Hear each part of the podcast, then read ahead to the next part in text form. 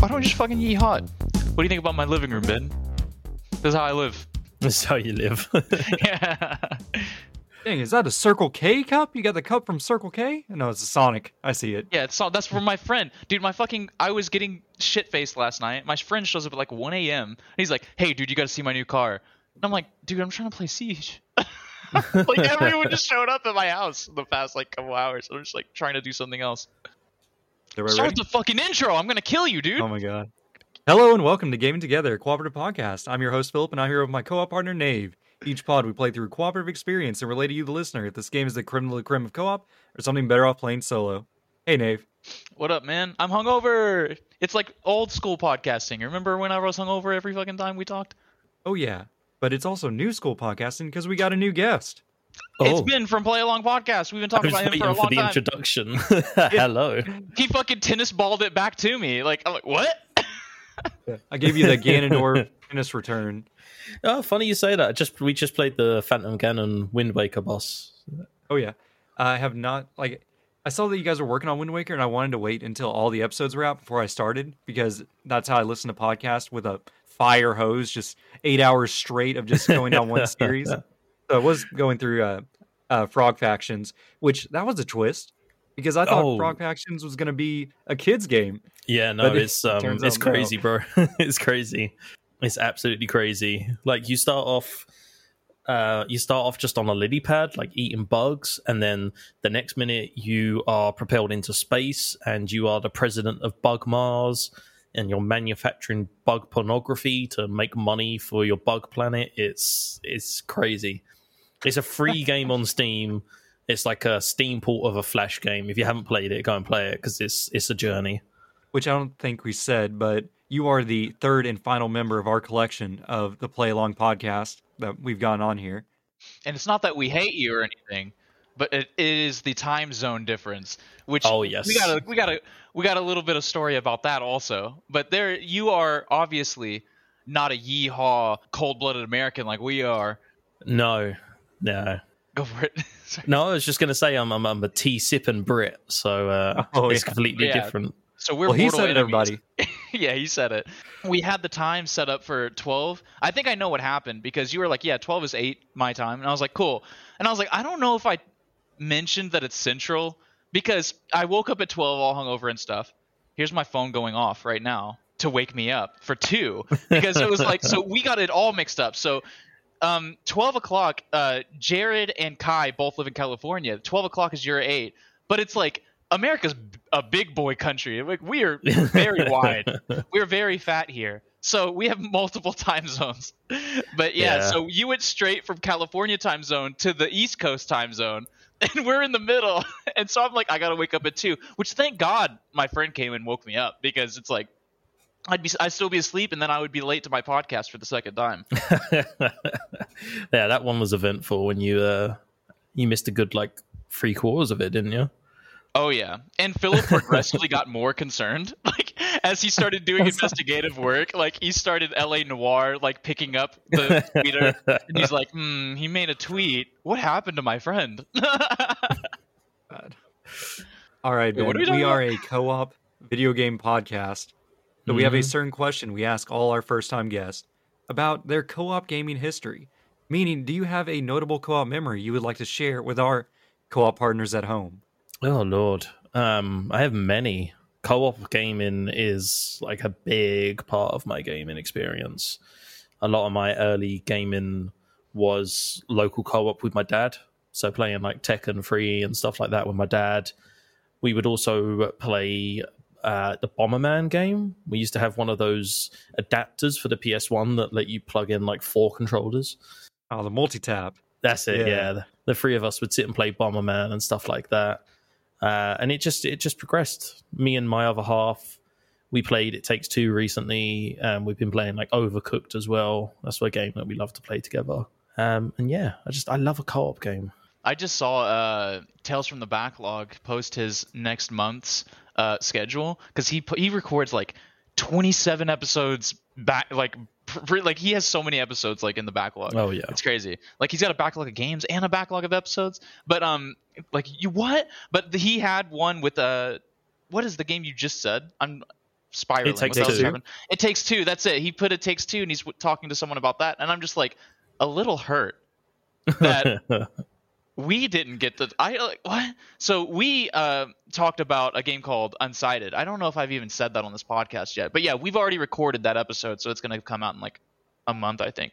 But I was very hurt that I didn't get to talk about It Takes Two instead. I know we're the co-op guys. It just doesn't make sense. right? So, just announcement. Any other podcasters that may be listening? You, you talking about co-op games? You know us. Or Turok. 100%. Yeah, about if you happen to be talking about Turok, I'm tired of just talking to people who don't know what Turok is and having to explain it every time. I want to get into the meat and bones, the meat and potatoes. Well, Do you Uh, have don't a saying talk to me like about that? Turok then. Uh, oh no. I was gonna ask if you'd played Turok. This fucking I- remakes are bad. Oh no. I, I think I like played one of the OG ones maybe on a 64 for a little while. Um, I do not remember it. I don't remember anything about that game. The only thing I know about that game is what I've heard from you guys, and that is that you can shoot a gun that drills into somebody's head. Like that's the only fucking thing I know about that game. That's exactly all you need to know. that's all you need. yeah. I'm like so I'm like doing my work that I should have done like hours ago, but I'm like fixing the I'm actually adding to the notes. I'm Oh, adding all the podcast. Yeah, do you see me? I'm like I'm not texting. I'm fucking sitting here copy pasting shit into the notes right now. Well, while you're doing that, we'll go into the games we've been playing. Ben, you have a lot of games you've been playing recently. Yeah, I kind of bounce around from game to game. Um, I don't really have one set game that I play.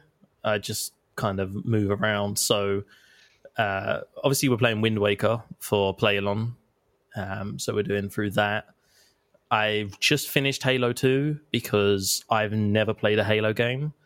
And so when I got Game Pass, somebody was like, you should really play Master Chief. So I'm working through them from time to time. I'm trying not to burn myself out on Halo because I feel like if I just rinse through all of them, it's just going to damage the experience. Uh, so I just finished Halo 2. That was miles better than Halo 1. Like, miles better than Halo Oh 1. yeah, What? Are yeah, you serious? 100%. Halo Two is the better of Halo One and Two. The sequel is better. Dude, I had Halo 1 and Halo 2 and all my homies fucked with Halo 1, dog. Nah, man. Halo 2, Halo 2 has got the same game, gameplay and everything, but dual wield pistols. Like running around with dual wield mm-hmm. plasma rifles or dual wield SMGs is just like brilliant. And then from the Wait till story you get to point Halo of, 3, baby. wait, wait, the story point of view, like seeing the Covenant side of stuff and seeing everything that's happening with the Arbiter and all of that stuff. It's just better because the Halo One is basically just I am Space Marine, shoot, shoot, pew, pew, and Halo Yeah. Two is is a lot better. so, And yeah. it's got Breaking Benjamin in it. Ah, Oh my that's God. true. And they go, burn it, burn it, burn it, burn it. And I'm like, blow me away. Fucking shooting at the scarab. I'm loving it. um, what else? Oh yeah, Tunic. Um, so I started playing Tunic after talking to or listening to list off Ryan and Brian talking about Tunic. So this is the game that I play. I bought a Razer Kishi, like a handheld gamepad that you plug your phone into. It gives you like latency free input. Okay, I got you. Uh, so I plug my Android into it, and then I'm streaming it through Xbox Game Pass. So when I'm at work, I'll just sit and play Tunic for like an hour. Um, so just working my way through that, and then Sekiro, fucking Sekiro. My God, How you liking Uh, Sekiro? That is like, a, I heard that is a big boy game. I, I quit pretty early in Oh. that.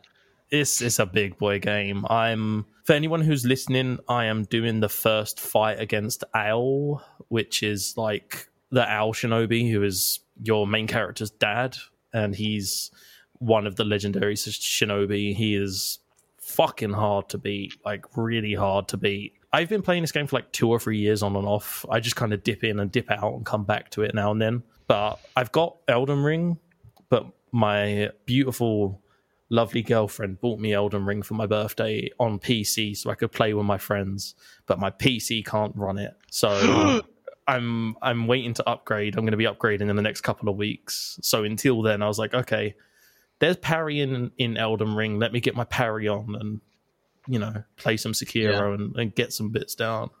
if you're getting if you're getting into Sekiro, you're probably you you you, can do Elden Ring for sure because you can block in Elden Ring. Like that exactly. was like when I I got to like the first mini boss in Sekiro and I was like this oh no. You know what I mean? I was like I Oh, might need to put this down because I'm already feeling the pangs of anger and I and you're not allowed to co-op in Sekiro. So it's No. like ah, No, all right. and, Well, like you you get later on there's like mini bosses called apparitions.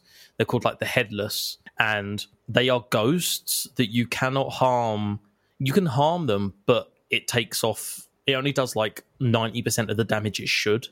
You have to have this this item called the divine confetti that lets you do real damage to them and if they hit you with their sword even if you block it or parry it they inflict terror and if they if your terror meter goes full you insta die because in sekiro the hmm. whole the whole stick of it is that you can reincarnate. So when you die you can come back. There's like a resurrection power. But if you die from terror you don't get the resurrection. So you're just dead. That's it. Just done. Gone.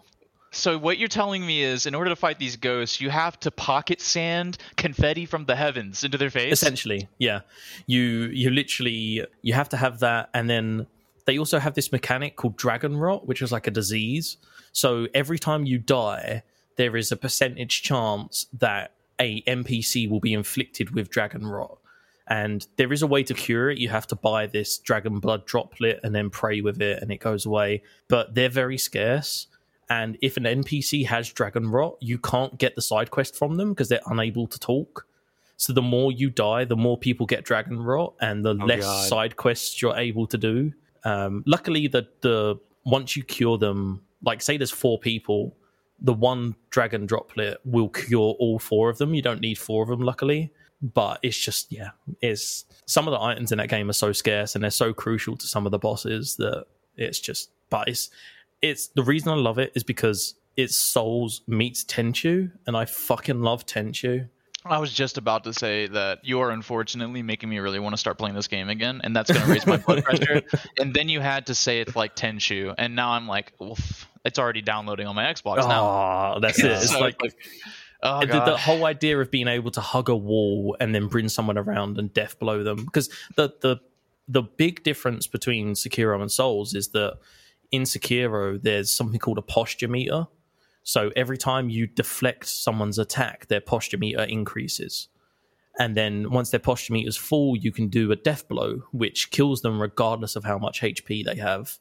So Yeah. there are some bosses where it's near on impossible to get their HP down because your attacks do such little damage that you have to use that posture meter, which adds like a whole new element to it because you have to be able to parry. If you can't parry in Sekiro, then it's a really fucking hard game to play. So it's interesting. Uh, see, there's like three things I want to talk about, but I was too busy like being technically illiterate, like just sitting here fucking just messing with my phone. But uh, should I bring up Wind Waker? No. Okay, so uh, you were on Play Along and you were talk we you were asking a genuine question of FromSoftware and the whole entire the Oh, accessibility. the easy mode debate. Yeah, the the easy mode debate, and uh, we were thinking about having an interstitial episode just to talk to you because the whole time I was listening, I was like, I for some reason feel compelled to just like you know ask you about it because you're one of well everyone on your whole show kind of was in the same camp, and everyone in our show, just me and Philip. I don't know why I said it like that. That's kind of Everyone. everyone involved with us our side. Yeah we kind of sit on the other side. And we had uh pinecone on and he was uh, surprisingly also on our side. So i wasn't we didn't discuss it beforehand so i didn't know what he was going to say. I was kind of hoping he'd be on the other side so we'd have a discussion. But that's a cool uh, so in our grounded episode which is what we're talking about not a FromSoftware game do you want to talk about the accessibility thing or you want to have like like philip's got some questions i've got some questions? No, interesting. 100%. I'm happy to talk about it, man. It's always good to to discuss this kind of stuff, see what other people think. so the per the people that you were like specific you, that you specifically had a bone to pick with i don't think it's us. Like not so i mean not specifically us but like we like the way we describe it we always say it's like an it's like an octagon of people talking to each other. And so like i don't think we are the side that you are specifically referencing because we're kind of more like hands off laissez-faire with the whole thing more Hmm. than this game should never have an easy mode never you know what Yeah. i mean i'm kind of like i think philip's the same way but i'm kind of like the developer said no so it's i don't like that people keep yelling at the developer. That kind of makes me feel bad. Oh yeah, yeah. I definitely think like you know it's it, it's one of those things that we can sit and talk about it, but if FromSoft say there's no easy mode coming, then there's no easy mode coming. Like that is the end of the day. They don't deserve to be chased down and harassed and you know why the fuck aren't you putting an easy mode into the game etc at the same point it's like you said it's not people like you guys that's very much like okay this is what it is it's the people that are like I don't gatekeeping such a crap word of like crap way of explaining it, but essentially, you know, saying like, you know, if you can't play it, then tough shit. I, I don't, I don't feel that that is productive to anything. Mainly because I, like I said in the in the Q and A thing when we was talking about it, it it doesn't make sense to me because you lose nothing from having an easy mode. That's the way I see it, and it's it's not like I'm not like oh there should be an easy mode. It's just like at the beginning of the game, I don't think I should say right. I don't think it should be changeable mid game. That's where I feel like you would be cheesing it a little bit because you'd be like, "Oh, I'm stuck on fucking whoever. Let me just tone down the difficulty and get past the boss." But I just I don't think I don't think you lose anything from at the beginning of the game being like, "Do you want the game as it's made to be played?" or do you want it slightly easier? That's interesting that you said that that you think that that you don't think the difficulty should be changed mid game because I have a specific memory. I'm running over Philip right now. I'm so sorry, dude. Every single time your mouth opens, I'm like, hold it, and then I can jump in there. But uh, yeah, I have a specific memory with Star Wars: The Fallen Order where I played it on the hardest difficulty because I I'm a fucking idiot. But the game wasn't that bad until the end. You have two boss fights really close to each other, and I could not beat these boss fights. And if I had the ability to change the difficulty, which maybe I did, I can't remember, but if I didn't, I was being stubborn about it anyways. But I mean, as as everyone knows, if they listen to the Elden Ring episode, I fucking fought Margit like 80 times by myself yeah. without leveling up my weapons because I just was like, I'm doing this now. But it's like, so sometimes I get in that mood. But yeah, that game was a it was a nightmare because that game was a Souls like you know, and it, but it wasn't good, and it was like it was fun and good until like the glaring issues showed up with the bo- those two boss fights at the end, where I started mm. to hmm. notice the lack of like good uh, consistent iframes. The dodging's kind of wonky. The fucking everyone has heat-seeking missile attacks, and I'm just like, I didn't really have to deal with this until I've been stuck on this fight for like five hours. Well, what do you have to say about all this, Philip? You got questions? I have a couple things actually on this point. So we talked about like how the problem is is the you know the big word of gatekeeping, mm. and we talked about or how it's more about this game like to be gatekeepy is like say this game isn't for you opposed to you shouldn't be playing this game right i think that's like the the finest it's such a fine line and it's very nitpicky but that is the little semantic i don't know discussion point that i really stick to of i want you to play this game but if you can't play it then i guess i was wrong to suggest it to you mm-hmm. and you're wrong to try to force yourself to play it. I mean, there are some games that just like like I can't play RTSs. I don't know what it is. For some reason, I struggle with RTSs. I just can't play them, and it's it's not. It's literally that. You know, it's just it's not a game genre for me. I can do turn-based strategy. Turn-based strategy is fine, but as soon as things become real time and I'm trying to manage all of my units and my resources, my brain just can't hack it. So I just, I naturally just steer clear of RTSs. I'm the exact same way with whatever genre Nintendogs is. I can't play those games.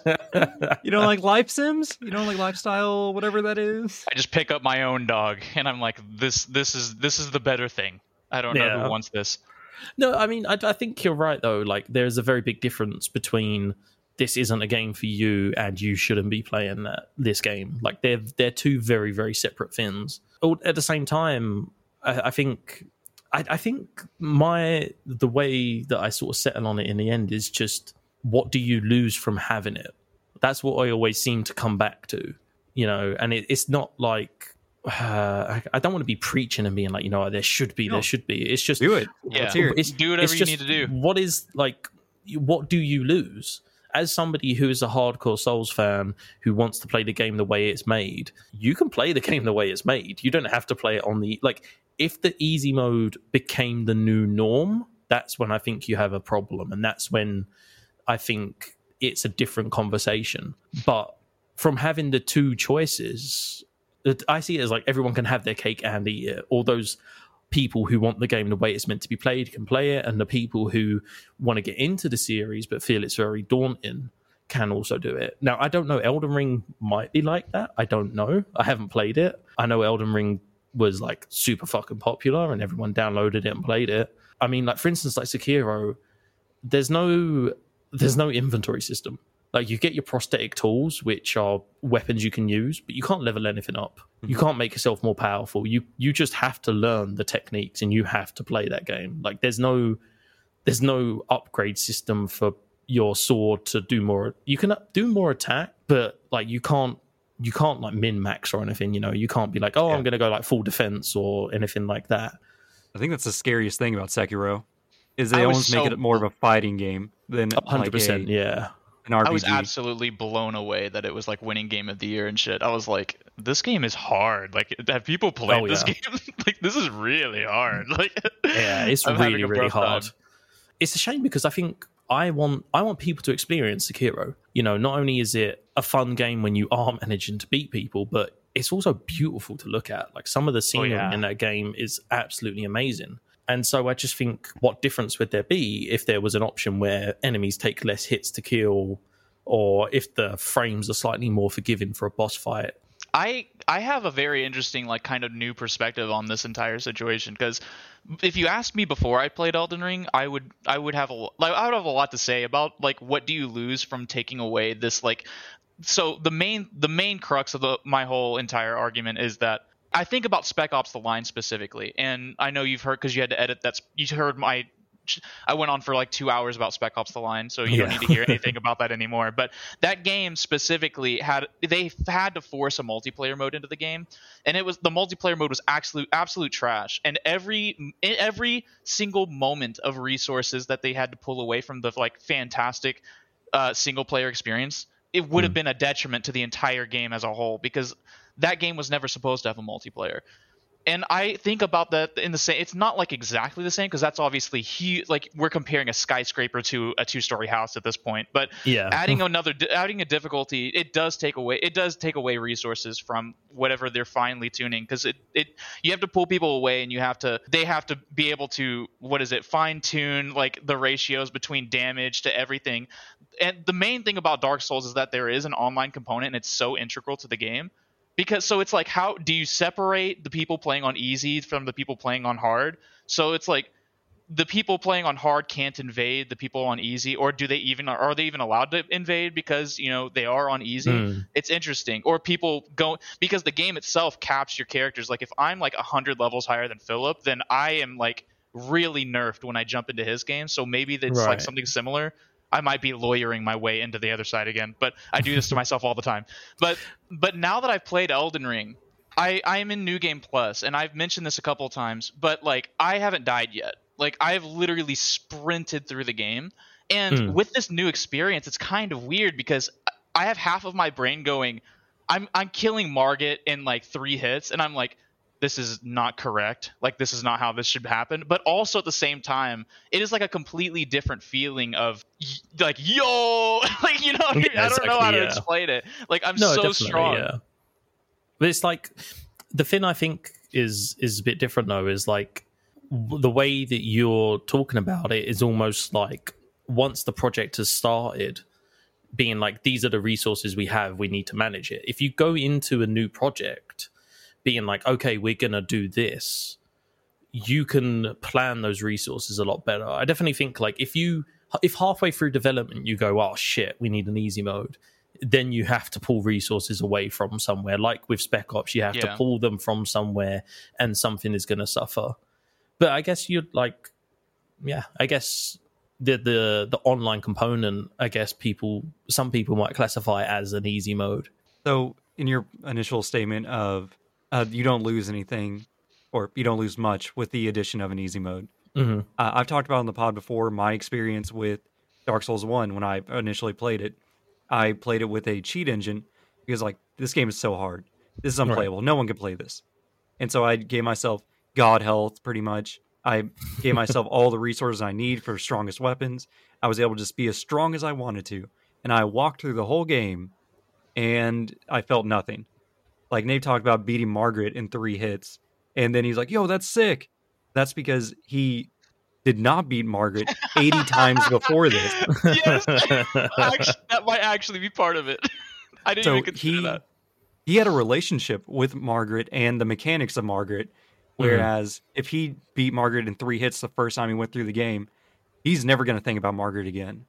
And I never thought about Dark Souls again until I was listening to a podcast on Fireside Chat about people, these two dudes that were really into Dark Souls 1. And their whole podcast was just about Dark Souls 1, just talking about every step by step. And listening to those two dudes talk, very cool guys.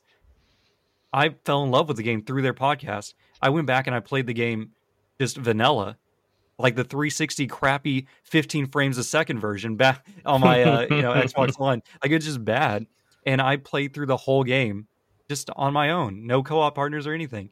And I'm like, this game is amazing. And now Dark Souls 1 is probably my favorite game of all time. And playing it on easy mode gave me none of that feeling of accomplishment, none of that engagement with the mechanics or the world or even the visuals because Dark Souls 1 is kind of ugly. Like it looked pretty good back in the day.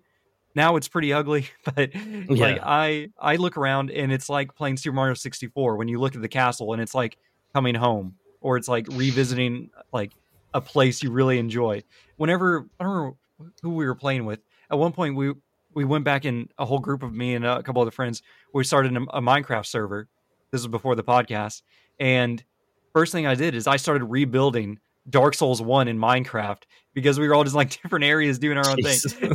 And I just spent like we played for like a month straight of just like every day. I would just come in and I was like looking at screenshots of like Dark Souls and rebuilding Dark Souls levels in Minecraft because that's just what I thought about. Like I want I'm like I want to make a castle. But specifically, I want Oh, Drake yeah. Bridge all the way up to the gatehouse from Dark Souls 1. You know, You're like, like, I want "Hey, this Jerry, castle. You're like, hey Jerry, come look. This is that staircase where the boulder comes down and hits you, dog. Yeah, And then you get your Estus. You remember that? yeah like meanwhile like jana is building my my wife she's building her own little patch of neighbor and i'm like building huge caverns and, and she's like i fell down the hole again. And i'm like yeah watch out for that hole. I'm getting a lot of cobble so i'm just digging the bedrock repeatedly. So, like i fell in love with the game because there wasn't an easy mode. If there hmm. was i would have played through it and forgotten this game. So i think you can lose if there is okay, an easy so mode. so the the argument for losing is from overcoming the obstacles that the game naturally has in it in terms of the bosses and well the yes and no I, spikes and I stuff. think it's more about the engagement with not overcoming them per se but your relationship with the game that develops I think Hmm. objectively speaking, your relationship is directly affected by overcoming it as well. well yeah i guess like So what about from like a like a plot perspective? Like so from like Elden Ring, for instance, you know George R. R. Martin is uh, involved in it, and I can only imagine how deep the plot of that game is. So. Do you do you lose anything from from the game being that hard? Like I said, I've not I've not played it, so I don't know. Like it's not. Nave, tell them about the plot Dude, the whole time we were playing, the two months we were playing this game for the pod, I was nonstop getting memes from Philip's wife about, like, man, Elden Ring is so deep and amazing. You need to play it. And then it's like me playing Elden Ring. I have no idea what's going on. And then it's like I'm just constantly getting memes like that, and I'm like, I know that like Philip is just yelling at her every night, like, this is like, what is the lore significance of this? Like, because I would be doing that because we have a joke now. It's actually just bled into every single game we play now. But when we see something random, we just go, "What's the lore significance of this flower?" You know, it's just because this whole game, you you hardly experience it. It's very much. Uh, it's very much environmental storytelling, and it's it's Oh, storytelling being used with, uh, like almost the mechanics of the game, mechanics used as storytelling. Um, you get narrative, you get like dialogue and like monologues from people occasionally, and there are things to read, but it's like, it's more. Uh, what is that? What is that thing called? Uh, Philip, help me out. You know what I'm talking about. You know what I'm gonna say. the the fucking the narrative. What is it called? Spontaneous narrative. What is it? Like oh when you're playing a yeah, game. emergent narrative that's what you're looking emergent emergent yeah yeah that's it you're correct So yeah, the emergent narrative that you get from fighting Radahn for the first time, and then he does the fucking uh, Super Saiyan four comet down into the freaking into the, from the sun, smashing into you. It's like the first time you experience that, like in real life, like even though you're gonna hear it a hundred times now because the Elden Ring is so popular, the first time you fight Radahn and that happens, you're going to shit your pants. You're not going to know what happens, and you're going to remember it. I'm never going to forget that Radahn fight for my whole life because of the first time I, the first time I experienced all of the different moves. Like I was just so enamored with that fight. I don't know what it was.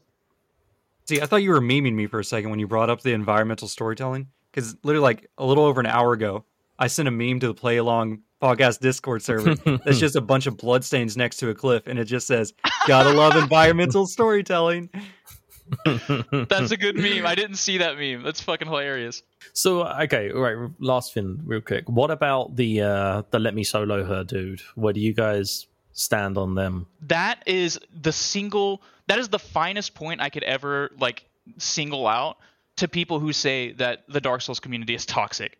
Because in my experience, which I that's obviously I just immediately cut myself off because this is immediately subjective. But in my experience, the Dark Souls community is one of the most helpful communities I've ever experienced, and they're one of the most welcoming and one of the most uh, well, I already said helpful. So yeah, they're they're incredibly helpful. Like they they love it when new people are getting into their games. They love explaining things to people. They love trying to help people out, like trying to explain things, like trying to like uh, prod people along. Because most of the people who really, really, actually deeply enjoy these games for like what they are, they want you to have that the share that exact same experience. It's like the same thing. It's the same reason why on YouTube it's super popular to have like uh, reaction channels. Like you're just sitting there watching a guy watch a video, but it's not simply that. You're literally watching someone enjoy or react to a thing that you hold close to you. You know what I mean? And sometimes you're drunk and eating pizza and you have nothing else to watch and it's the first thing you clicked on. But also, it's like you know, I really love Pink Floyd and I absolutely love watching people who don't like rock listen to Pink Floyd or listen Mm. to Car Bomb. Like I, I mean, Pink Floyd. Like everyone knows who Pink Floyd is, but Car Bomb. You hear Car Bomb and their their first reaction is always like, this doesn't even sound like music. This is just noise. And then like six songs later, they're like, this is fucking great. Like like I don't like I don't know what this is, but this is great. But And would you that- that's my classify favorite it as an easy mode? If you if you can't beat Margit and then you summon him, would you classify letting him beat Margit as an easy mode? Um, I technically yes. I don't think I I I genuinely don't think playing multiplayer is an easy mode unless you accidentally summon in people who are specifically broken, specifically like going in to do things for you. When you play this game, uh, and you like when me and Philip played this game, we talk about at the end of our Elden Ring thing. Uh, we actually beat a couple bosses solo because it's whenever you the more people you summon in, you can summon in a maximum of two friends. It doubles the fucking health bar of the of the boss. So Oh, it legit makes the boss harder. Like, but there are care- people who just absolutely know how to play the game, and there are builds that are designed. Like, there are people trying to beat. Uh, what is her name? Malenia. Malenia. Yeah, Malenia. There are people with bleed builds specifically designed to counter Malenia, and they're just sitting there putting their sign down and just soloing the boss. Like, like let me solo her. Legit fights her. But Mhm. there are people who can solo her easy peasy with like there is like a blood flies spell that you can use, and there's a lot of things that you can use to make that fight easier. And I wouldn't, I w- generally wouldn't consider that easy, but also or in easy mode. But yeah, that that is technically an easy mode. Me and Philip beat Malenia uh, on in his game using a, a person with a bleed build designed for her. Yeah, he was Okay. ready. Like he jumped in and he knew exactly what to do. So like this guy has probably been fighting her multiple times and he was just there to like coach and carry people through. Like he was like a I think he was like a low vigor bleed build wizard or something like that. So he couldn't get hit. So all me and Nave did was get in there and mix it up in melee range while he just laid down crazy DPS from the back line. and that was just his move. And we were good at surviving, so it was it was easy for us. the the main thing is that like I'm not sure. I mean, me and Philip played for like two hours trying to fight it in her game, so it's like still he probably is gonna still remember that that boss fight. But it's like that's still valid, you know. Like you didn't beat the boss, but I mean that is something that's available to you, and like Mhm.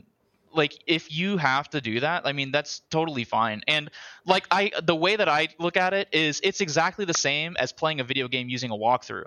And it's like you're using a walkthrough and if in at any point you can look and see what the puzzle solution is or like where you're supposed That's to a be going. very, very good point. and I think that that's valid as well because I've beaten many games with walkthroughs and really enjoyed the experience, even though I was not using like deep thought to try and like get through it. Yeah, no, that's a very good point. Actually, I hadn't thought about that. That's a very good I point. hadn't either until just I, I wandered into that. All right. Uh, do you have any final great. words before we move along to my games I've been playing? Ah, that was great. That was a good conversation. No, I just I think it's one of those things. I don't think that conversation's ever going to go away. Oh no. You know, and it's it's like I see both sides of it, and I think I think for me it's because I'm playing Sekiro because I don't have that multiplayer aspect to it that I'm just Mm. like I can fully see why people want an easy mode in this game. Yeah, when you if you want easy mode in Elden Ring, level your vigor. Everyone, level your vigor, please. Yeah. I was so I was getting so pissed off at Philip because he was like 20 vigors, fine, and I'm like, and then he dies in one shot, and I get sent back to the Shadow Realm because I'm in his game. I'm like, I'm gonna fucking kill you, Philip. I'm gonna kill you, actually. So to go into uh, games I've been playing, Nave. I've been playing Backlog uh, busting. Yeah, my backlog buster. I went in and got Cyberpunk from the library because I love the I saw library that. now. Yeah, and I was like, oh, Cyberpunk, sweet. I get in there and I'm like, this game is like, it was e- either the most anticipated game or the most hated game in the last two years. I don't even remember what the actual opinion on this game is right now. But I'm like, I'll give it a shot. People on the I PC jumped like in it. there. Yeah, I played Yeah. about, I'd say 30 minutes on the hardest difficulty. Could not get through the Mistake. first firefight. I don't know what was what I was thinking because I'm like, you know, I'm a hardcore butt chugging Mountain Dew gamer. I could put it on hard because for some reason in my like mind, I don't know what is wrong with us, but we we go after hard difficulties these days. I get in there and I am just getting wasted. And I'm like, man, this sucks. So I'm like, well, easy mode time. I go in there, click, take it down to medium or whatever. I jump all of a sudden way easier. I spent another like two hours in this game and I felt nothing. Like, Yeah. how Oh, do people really? like this game? Yeah. Play more. what- it's good. Nah, man. Like, it's I- average. yeah, like I'm like, what, what's people? What do people like about this? Fucking uh, I People like Johnny Panama. Depp. That's it. What is that Like, guy's name? Johnny, not Johnny. Johnny Depp. Quick, J- Johnny, Johnny Quicksilver. Quicksilver? The Yeah. Keanu Reeves guy. Keanu Reeves. Yeah, okay, there you go. I'm like, why do I want to say Johnny? I've got that Wake Amber up, Heard samurai. fucking stupid thing. But yeah, he is awesome. I love him so much. He's a, Alright. he's a it's, treasure. It's, uh, it's an okay game. I, I played it and I was like, this this was fine. It What wasn't was your build? amazing. Uh, full melee. Oh, you went Mistake. melee. Change that, Philip. See, I, I went I went DPS. I just So- went like full like I can hack stuff and I can shoot stuff really quickly. the the way that I played the game, which honestly it made like the first third of the game terrible because I was dying all the time. But um, the way that I played the game is I was like, they gave me the ability to use this like hacking shit. So I'm going like that. Like I'm like, what sets this game apart from other RPGs? Well, you can hack people, and I was like, okay, I'm just gonna spec in hack hacking people, and if it sucks, I'm just gonna restart whatever. But it was great. Like, so I was basically a wizard.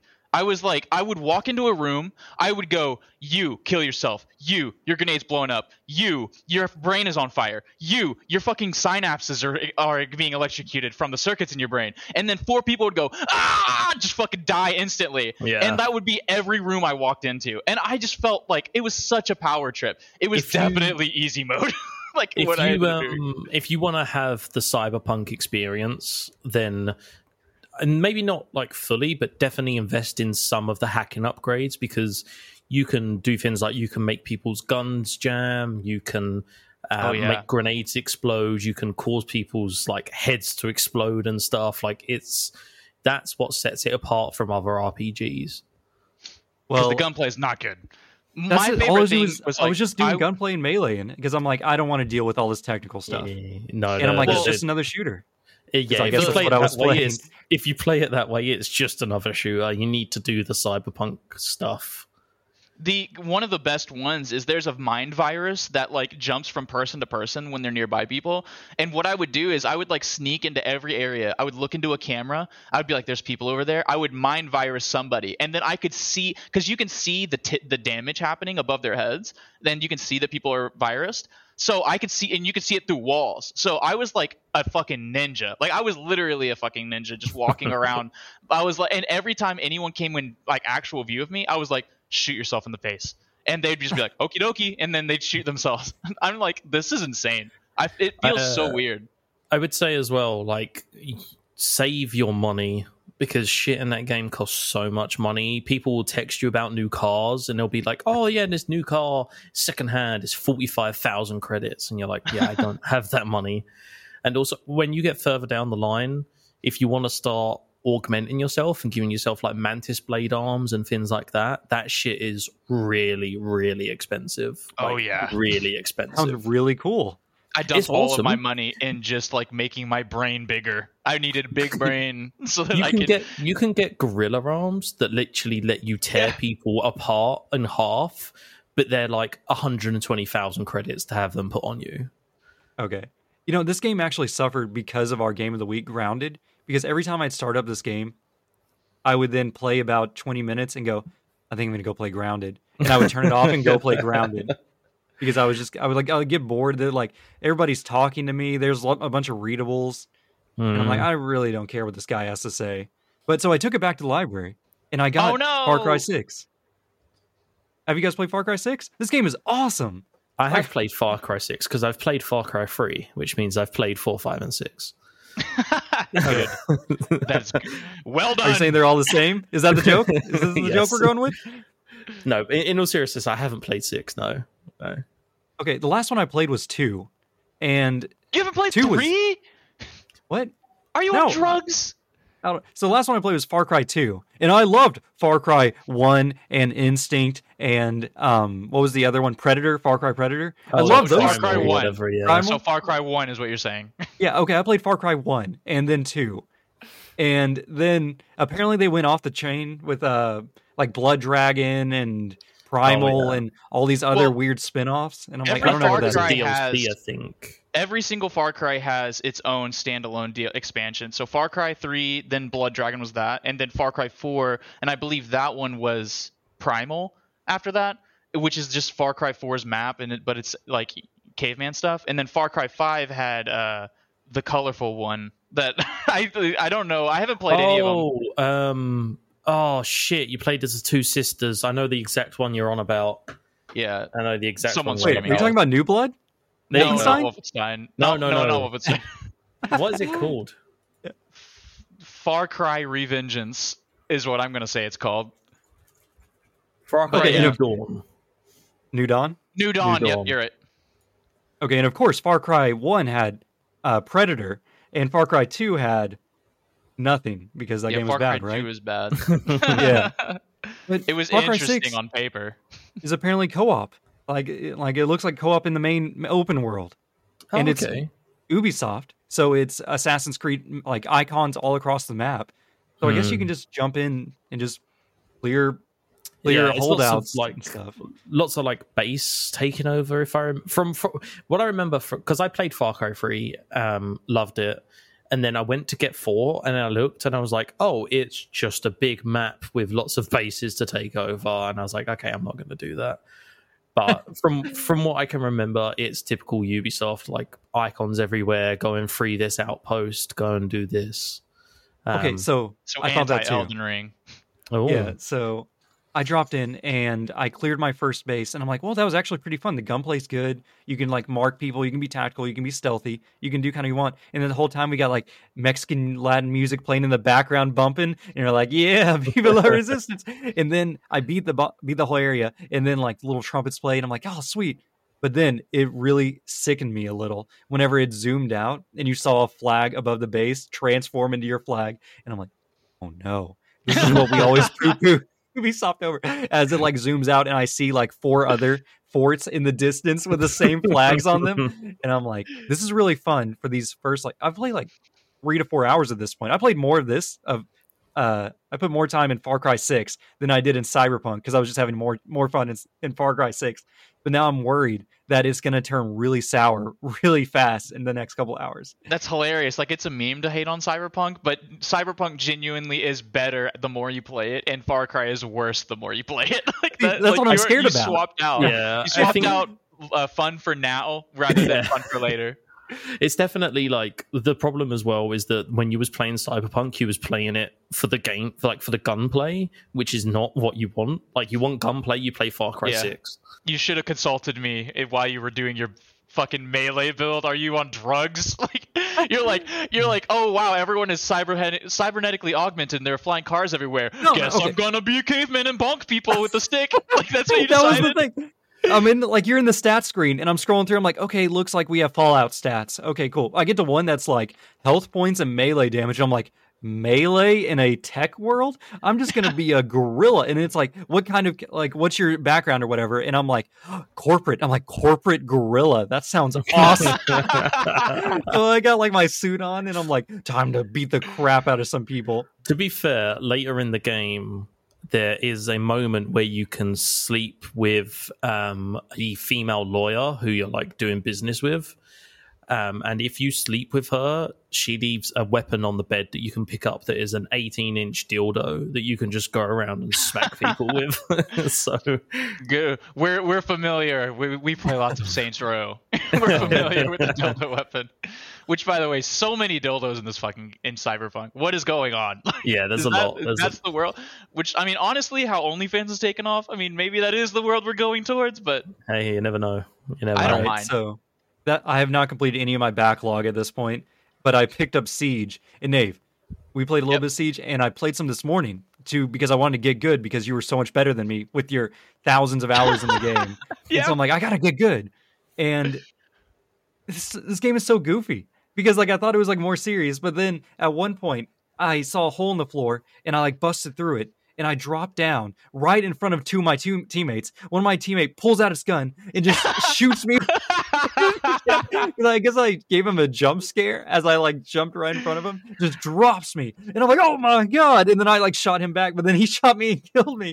And then, oh, but I didn't. I just went down, but not out. And he picked me back up, and then we like looked at each other. And we're like, "Okay." And then we like went on to go hunt the terrorist or whatever you do in that game. Genuinely, that guy was like I hope this guy doesn't shoot me in the head immediately. yeah, I've Dude, wanted to get into Siege, but I just haven't. The the friendly fire is the best part of Siege. Honestly, I have this. Re- I used to have this really funny clip. I think Xbox deleted it, but I was I used to play Siege nonstop. Like Philip said, you can drop, you can uh, breach through holes in the in the ceilings and then drop down. So I walked around a corner. It was like 2v1, right? And I'm like being tactical. I'm leaning around the corner and I hear footsteps. I'm like listening. I'm like, this guy's definitely in this room. I walk into the room. I see him. I pull my gun up. And as soon as I start pulling the trigger, my friend who breached earlier oh, no. falls down directly in front of me, absorbs both of our crossfire, instantly dies. And then I headshot the guy behind him.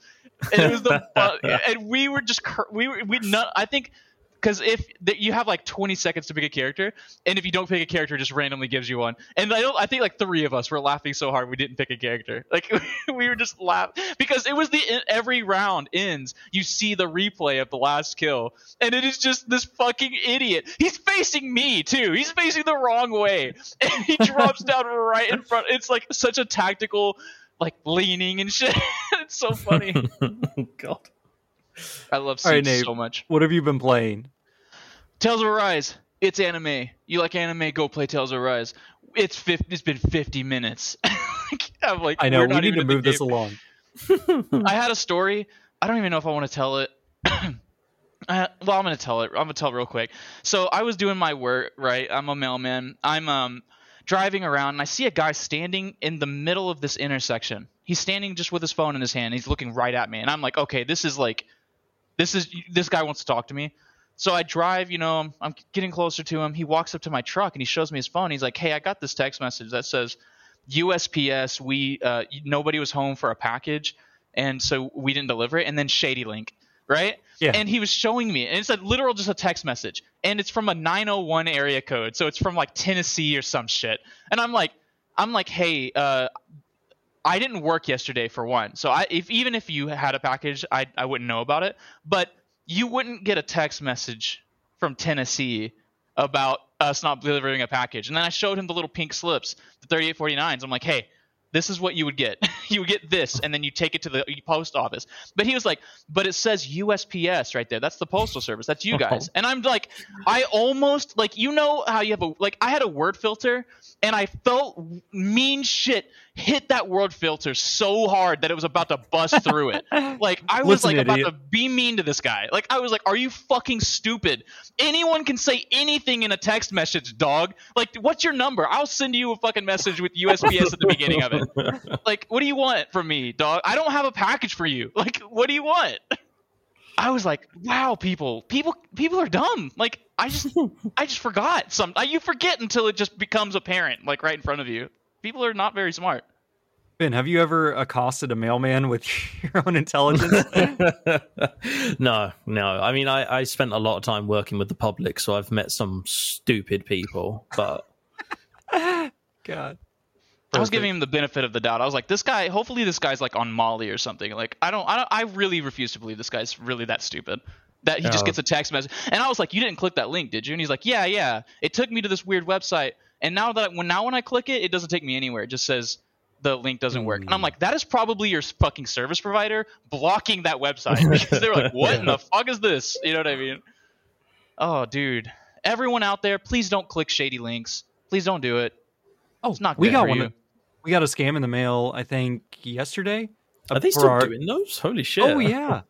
Uh, this one was for um, our apparently our car warranty was expiring or whatever, and a third party was reaching out to offer us an extended warranty, some crap or another, and they were threatening that if we don't respond within seven days, it, it was going to be a two hundred dollar fine. But if we respond like with our first notice or whatever, it was only going to be like a twenty dollar fine, and we could contact them to pay. And then, like, we could through Oh. pay through PayPal. We could pay through like Lovely. Like what they really guy, want is Target gift cards. they don't Yeah. want PayPal. there was a guy at work who was saying that his 13 year old daughter got a call from someone saying that um, they had a they knew she was involved in a car accident and she was the driver of the insured vehicle and she was just like i'm i'm 13 That's huge in like Russia. Like that fucking car shit. Like, have you just go on YouTube and just YouTube Russian dash cam videos? Like everybody done. in Russia has dash cams because insurance fraud is like such a fucking huge deal over there. Like you see people literally like they're driving one mile an hour and someone goes ah and falls in front of their car and they're like, "You hurt me. You broke my rib. Give me money." Like it's in Yakuza as well, so maybe it's a huge thing in Japan. But that is like fifty percent of the random encounters is people going, "Ah, you bumped into my shoulder. I need money for. Give me twenty thousand yen for my hospital bill." I'm gonna have to have surgery, man. But it's like, and I thought it was so dumb, but then you just remember that people are dumb. Like, Yeah. Oh, okay. Oh, okay, interesting. pretty much all right, Nave. Uh, you want to cover any news or updates? Uh, we have two write-ins so far. Um, sorry if you wrote in and I didn't notice, but it's one hour and one decision in between two gamers. Coming up later. Nice. And at this point, we have a Patreon. If you'd like to see more content from us, please come out and support us. To thank our current patrons, Michael Superbacker and Pinecone. Thanks, boys. Listen to my voice, everybody. You're getting very sleepy. You're getting very sleepy. Your eyelids are super heavy. Don't wake up! Don't wake up. Stay asleep. You're going to give me five dollars so that I can buy a soda pop and a green beans. Now, wake also give us five stars on iTunes. And I'm British now. iTunes and Spotify. You may awaken. Which we might as well go ahead and hit our. Uh, we had a new review, Nave. Did you see? What? Yeah. No, I didn't see. I don't fucking Yeah, this one's from the United States of America this last month. Uh, the real Dave 24 says, Awesome show. Nave and Philip have a great dynamic, and the episodes are always fun to listen to. Great Elden Ring episode! Explanation point. And you know he listened to it because he knows our names. i wonder if real dave is dave jackson you know tales of the backlog Was Hmm. was the name Real Dave? Real yeah Dave real 24. dave 24 Oh, Real Dave Hmm. 24. because i know he's, Dave uh, he's Jackson. i know he's uh, a lot of his stuff has like real dave in it You're right. So It, he's not prob- wrong. it, it is very possible then. You might have He's just wrong. you been guys do have a great Dave. show I haven't listened to your Elden Ring episode because I haven't played it yet. So I'm trying to go in Oh. as blind as I can. We talk about you. Oh dear. Yeah, we bring it up. I think at the very beginning. I mean, at the very beginning. It's like this episode where it's an hour in, but it's still the beginning. So Yeah, we're, we haven't even hit the meat yet. Can, can we take a break and hit the meat? yeah. All let's right. hit the meat. Bum bum ba-dum, bum bum bum. All right, I need to go use the potty. Be right back. All right. We Cool. stole the fucking thing from you guys where uh I know it's me. It's me this time. I, that's not what I was talking about, Philip. We stole the thing from you guys where uh, you add the music to like transitions and stuff. We Oh, stole yeah. that in our last episode where Resident Evil 6 where I was talking about like this fucking techno rave EDM that plays when you're playing the uh, multiplayer mode with when you're playing as zombies right. and Philip edited that shit in and it is so jarring. Like I'm not used to hearing that in my own show because I, Philip was like and then the music plays do do do do do and it's like and I'm like what the fuck is happening Isn't that game batshit crazy? it's insane i've lost so many brain cells because of it Oh dear. like it has changed me forever i think for sure i was wondering how it was going to go because uh uh keith who we had on from the main quest he really doesn't like that game and but he it turns out he likes making fun of it just like we do we like to make fun of oh, everything that's it then. There you go. yeah, because he, he's going through them, isn't he? He's doing all of the Resident Evil stuff. yeah uh, i think he said he played 7 and 8 already but he just hasn't had time to do episodes Back, on what did I miss? No, Uh, it was just nothing. I talking talked about the Resi techno. 6. Oh, Resident Evil 6? Yeah, I love that game. Incredible. And he's talking about how batshit crazy it is. And then we was talking about uh, Main Quest doing his side series on the the whole franchise. which Okay. that fucking that's a cool death stranding baby you have you have a fetus in a jar behind you on your camera I do. I have a little BB. Okay. It is cool. I had this weird fucking sound effect happening in my head, or maybe I'm schizophrenic. But as soon as you brought it up, I heard like, like a fucking weird sounded like feedback. I don't know. I was gonna say you must be a Metal Gear fan. Then I realized I listened to you talk about Metal Gear for like eight hours already. yeah, like yeah, safe to say I'm a Metal Gear fan. I got my like I got a fucking half sleeve going on as well. I don't know if you can see it properly. I got Squirtle Uh, Evolution. We got Yeah. Squirtle fam. Yeah. Squirtle, the famous character from Metal Gear Solid Three. I got Old Bomberman. Firefly, Bomberman. Where's the other ones? I got Sonic Drowning. I got Crash Bandicoot. Dude, I can hear that tattoo. I Yeah, can that's hear the got Sonic it. drowning tattoo. Oh yeah, you talked about that. I, I, I- wait, did I just steal your joke? I'm pretty sure that was your exact joke too. No, literally, anytime anyone asks me, like, "Oh, why didn't? Why did you get that?" It's like because if people play Sonic and they're a Sonic fan, they'll get people. What just happened? Are happened? you okay? Yeah, you're touching your was that? cords. You're exploding. Oh, I might be. I might be. I apologize. I was Okay. tightening things up. Am I okay now? Yeah, you're good. You're good. Oh Okay. my god. No, you're good again. Never mind. Yeah, please stop. Uh, the audio. And we're back. RIP headphone users, which is everyone. So our game this week, grounded. Yeah. Where did I put the thing? Nave, did you delete my crap? I didn't. It was probably Ben. No. I'm not even. I'm not even in the notes. I'm in my own separate notes to surprise you guys. I don't Hold even write the notes anymore. deleted my notes. Delete. Delete. What are you deleting? I'm trying to pull the thing. Oh, there it is. Okay, cool. So No, it's just further down. No, remember when I was saying I was adding shit to the notes? That I just threw it in the top of the review. this game, Grounded, developed by Obsidian, the SWTOR and Alpha Protocol guys, and published by Xbox Game Studios, the publishers of Magic School Bus Volcano Adventure. Was Did released. you play Alpha game? Protocol? what? I've not played what? either of them. Alpha What Protocol? SWTOR or Magic No, Alpha Protocol? I've Protocol? not played any of them. What the hell? Uh, S- uh, SWTOR is uh, Star Wars Knights of the Old Republic, oh, right. No, see, I've never ever played that game. which they made two, right? Or were well, they yeah, they in the did first two. one? I should have prefaced that. Yeah, uh, well, Bioware did one. we're going to have hundreds of angry emails correcting Oh, us no. about. So SWTOR fans are very passionate about who made what game. Alpha And, uh, Protocol looks like a pile of crap. What the fuck Oh. is this? It's so it's so Oh, good. got him. It's so good. Why does everyone hate what I like? Oh no. I- I'm only But looking at I'm looking at screenshots on Google Images, and oh, I say it looks like a pile of crap. It looks goofy as all hell.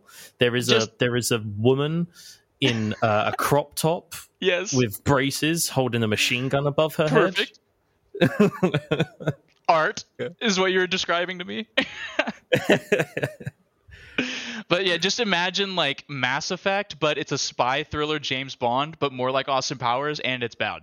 And that's that's Alpha Protocol. it's fucking super good though. I love it so much. All Beat right. it like five times. God, I was just looking for I don't know what games I wanted to put as like reference because usually we always reference like, hey, uh, EA is the publisher of all these games. You know, they make so much stuff. Mhm. And then it's like whenever it's like a smaller studio, it can be like, oh, they also did this game that we've never heard of. But it's Obsidian and Xbox Game Studios. I'm like, they've made a lot of stuff. what can we reference here? Is this Obsidian as in like the people who made New Vegas Yeah, yeah. and um, Well, they made that too, I it Out- Outer Worlds? Yeah, they made that too, I guess. They're so But good. every, everyone knows them for Alpha Protocol. Let's be honest.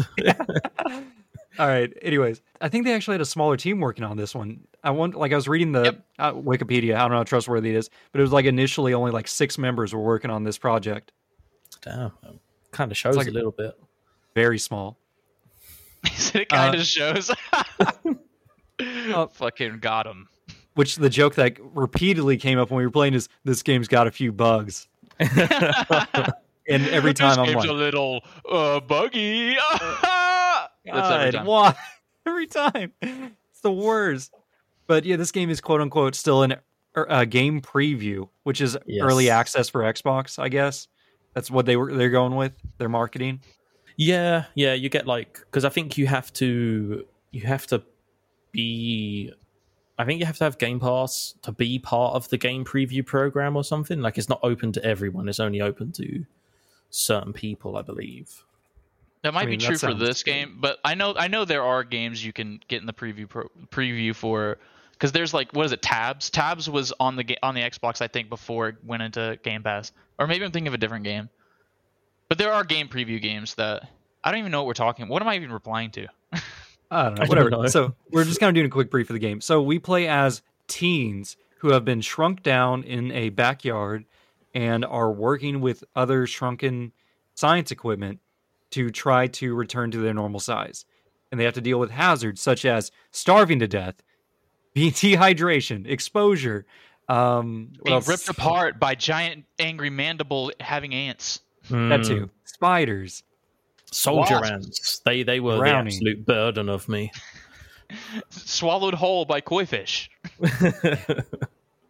So a lot of things can kill you. This is a survival crafting game in the vein of Rust, DayZ, mm, maybe not DayZ.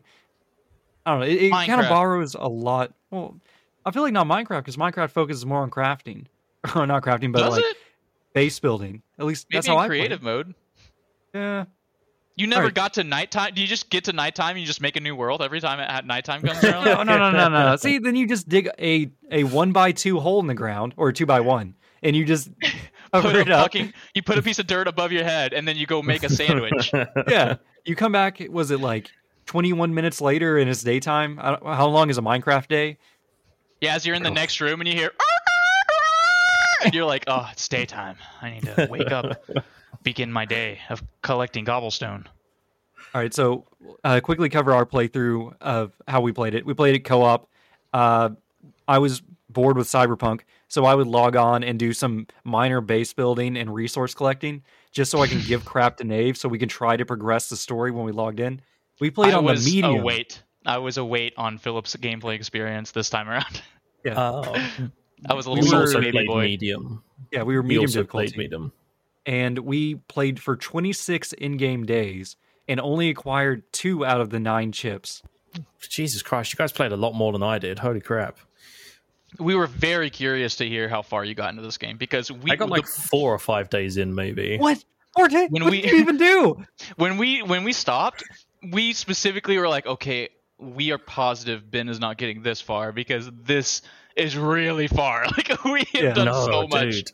Like me and me. So I played with uh, my other half, Ellie, and we same again. We played co-op, just the two of us, and Just the two a of lot us. of our a lot of our time was kind of spent making the most of the days. Like we'd go around, and I kind of wanted to mess around with the crafting system because you can uh, build a base as such. Um, and so there are these field stations where you analyze materials and that unlocks new recipes for you to craft with and stuff. So we built a grass fence around that Yeah. field station. We did the same. Um, yeah, and we we started messing around. We had like um, grass pallets that we could put grass bits down on to build other stuff, and we made our little lean-tos and that. But we didn't. Most of it was just kind of I wanted to get a feel for um, the game itself, rather th- like I was interested in the story, but we didn't progress through a bunch of the story. Most of it was running around realizing that everything can kill us and we are essentially helpless and we'll die at anything that comes near us um, and then getting annoyed and then dehydrating and dying Classic. yeah, same, same feeling. Yeah. yeah and then being like oh okay i'm dehydrating um, i can't find the budgie drops on the grass so i'm going to go drink this dirty water and then becoming ill because you drunk dirty water now you're was- hungry. yeah it was it was a rough time the uh, which is uh, one thing I was thinking about whenever the whenever the last day we were playing, I had a thought go through my head that I was like, it's funny we we have you on and we had the whole you know accessibility debate again because I feel like this game is harder than Elden Ring. It is By one hundred percent. It's Like, because like the game is so doesn't give you like it, it, so when me and Ellie were talking about it, it was like I feel like it's more new player friendly than Minecraft is because Minecraft just kind of drops you in the world and is like off you go.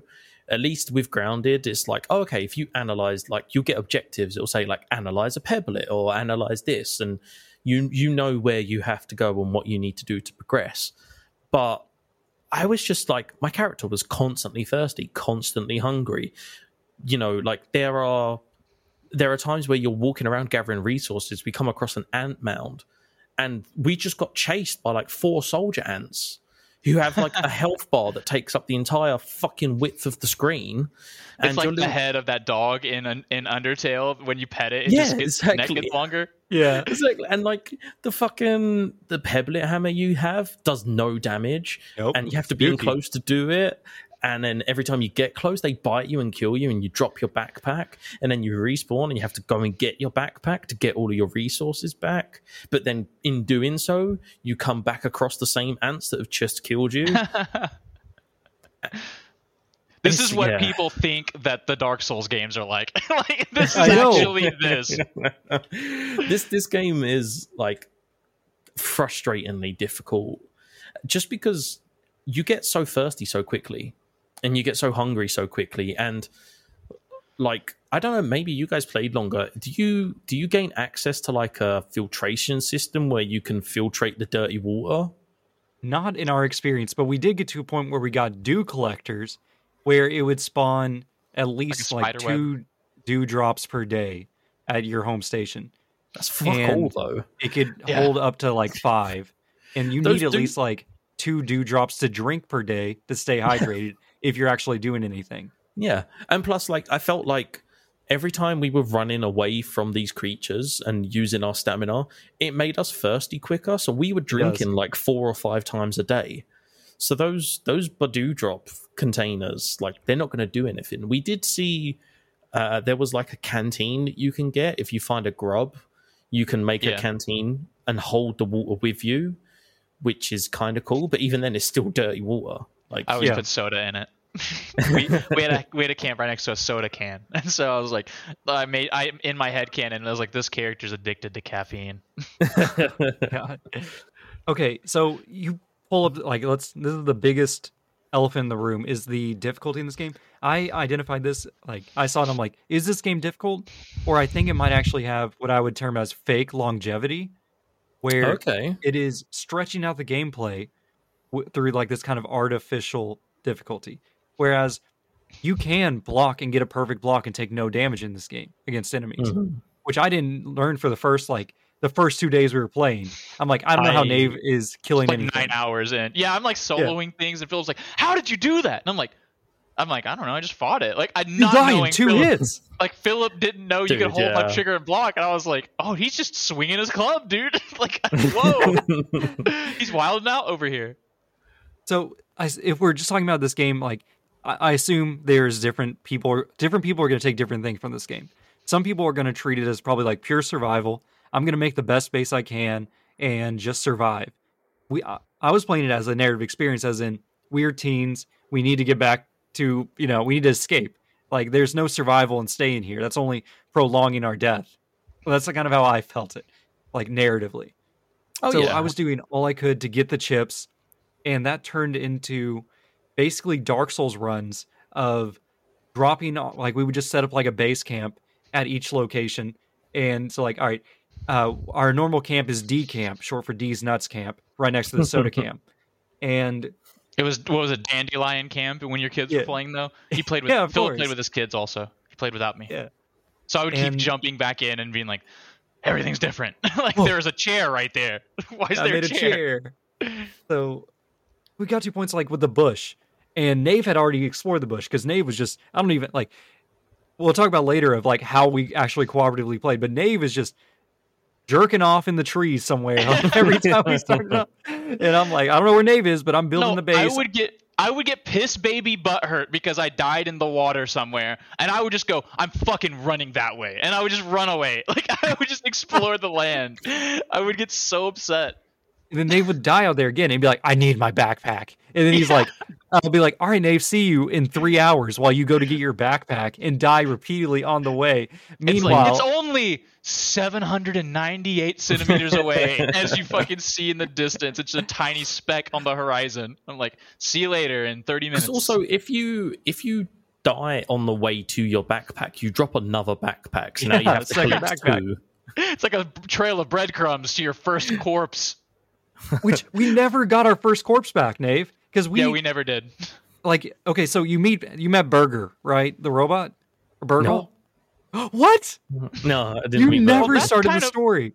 That was like two. That was like two days in, Philip. We didn't meet Burgle for like. That's a what I'm saying. Like we we uh, we didn't even like so we didn't even investigate the mysterious machine. Like we did not even get past. That Oh point. my god! Most of our time was literally running around and crafting and base building. So what you're um, saying and- is you got the full experience. No, no, no. no. Okay, how, wanted- how, mu- well, how many hours do you think you got in? Because I had to guess we we probably hit twelve to fifteen hours of I, game. I would at least say together. I would say that we did about four or five hours. I would say. Okay, but like I said, all of those four or five hours was uh, base building, analyzing items, seeing what we could get, seeing what we could craft, and then I kind of I got to the point where because like so my, my other half she doesn't play video games very much, so a lot of it for her was like she would do things like run off and be like 200 meters away from me. And she'd be like oh my god there's an ant attacking me. And i'm like did you did you fucking leave base again? She's like yeah yeah i just ran out. And i'm like i am nowhere near you like i can't help you i can and you can't get someone's backpack for them they have to get their they own have to get it their own. Yeah. so i'm like i It says no like, stealing whenever Yeah. you click on it. i'm like you need to tell me when you're leaving because like i need to be with you in case something happens just so I, I found that like between the two of us kind of looking out for the bugs and stuff was the best way because we were at the level where like, we couldn't take anything on so having the two of us kind of looking around for stuff was the best way but yeah we just we didn't really do any story we just spent our time crafting and base building and and just kind of chilling Which, speaking of playing cooperatively, playing with other people, we got a write in from Chris from War Hour One Decision. Go show him some love. It's a good show. And he said, I have a story about Grounded.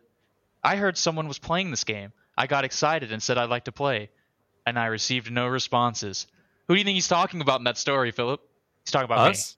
Oh, me. yeah, specifically talking about me. Did you know that I'm notoriously bad at like you know replying to people about anything? I'm yeah, the yeah. I've noticed. Even I, to I me. did not. I did not pick up on that at all. I'm the hardest person to reach. You will never know if I have died in a car accident or something. like, it just sound, feels like a normal day. I'm sorry, Chris. Okay, actually, it- Chris. Well, actually, the day that Actually, the day Chris, that we're not he- sorry. Oh, oh, oh! Because calm down. This man. was this was our last day of playing the it was game. our last day. and it got to a point where we had just collected our second chip and to get these chips you have to go through a dark souls length dungeon to get a chip and they are terrible I'm because feeling like my blood pressure rising just Oh, I'm hearing him so bring it up. I'm glad that we didn't do any of the story now. all right, the first one we did the hedge, and this is the recommended first one. I googled it because I'm like, this is unreasonable what they expect from us, and they're like, yeah, you should be able to handle this one, and I'm like, what technical level are you at? Because when you complete the chips, they give you new tiers. You go from building with grass to building with uh, weeds, where you're able to build weed walls, and then you can even build with clay and stone and pebbles later on. And I'm like, cool, that's awesome. I want to get better base stuff because I'm tired of spiders just going and like bashing through our, our walls to kill us. You think we ever get to build with obsidian? Maybe. Oh. oh, okay. So, Anyway. question, like, Yeah, what- oh, go on. No, you you was on a story. You was on a Okay, story about yeah, the so, dungeons. Go like on. Dungeon One just completely angered us because it was just like a battle royale fight through some spiders, which are not even Angered. full. It's not even full size spiders. These were baby spiders. First baby spiders, then adolescent They're teen worse, spiders. dude. The baby spiders are worse than the giant big spiders, dude. they're fucking tiny and impossible to hit, and they're fast and they move around, and you're like, for the love, and like you're like swatting at your feet. Step on them! Step on them! like, why can't we just kick them Do- away? Do the why do we have to hit get them? better? Not really. No, we No. never got good weapons. So, like, we only ever like the what we unlocked. We unlocked like the pebblet hammer. Uh, we had some sort of like sprig club that we could use to hit people, and a spear, and that was like the free that we had. Yeah, that's about where we were. We got one upgrade on the club, and even that was not good. So you're just not meant to take these bugs on. Yeah, just You're don't fight them. That absolutely seems to be the move. incentivized to not fight anything ever. Yeah, because that like we just got to the point where we avoided anything. Like we were being chased by this big ass green beetle that was shooting shit at us as we Oh, was trying to run away from it. Yeah. Oh my god, it's so fucking annoying. Do you think this game was secretly made by PETA to incentivize people to respect wildlife, bugs? Oh, bro, no, I got I such a don't- wanna disrespect for hit- bugs now. Oh, I before we get crush too far, every bug I see. Chris, uh, the reason we didn't ever get back to you is we had just completed the other temple and we were lined up to almost go after another chip. And it got to a point where me and Dave just kind of looked at each other and was like, Do you want to play this anymore? And we were both like, You want to play some Halo? And so play didn't play Halo. Halo. Yeah. well, so that's why I only played four or five hours because me and Ellie we played it the other night, and we spent a good four or five hours in one night just crafting and repeatedly dying of thirst, being killed by bugs, and it didn't matter what I analyzed. We had no better weapons to fight the bugs with. Yep. but the bugs are fucking everywhere. Whenever you try and go and collect resources, there's bugs. And in the end, like, I think Ellie died, and then I died on the way to meet up with her.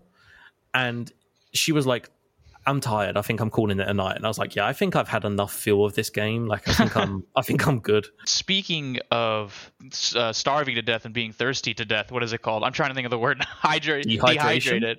Um, w- a lot of the time, if I wasn't wearing armor and I was close by the base, the moment I started getting thirsty, I would just hit pause and hit give up, and then just quickly run to my backpack and continue with what I was doing. Yeah. like I would just die. I'm like I, I would rather die than go find water.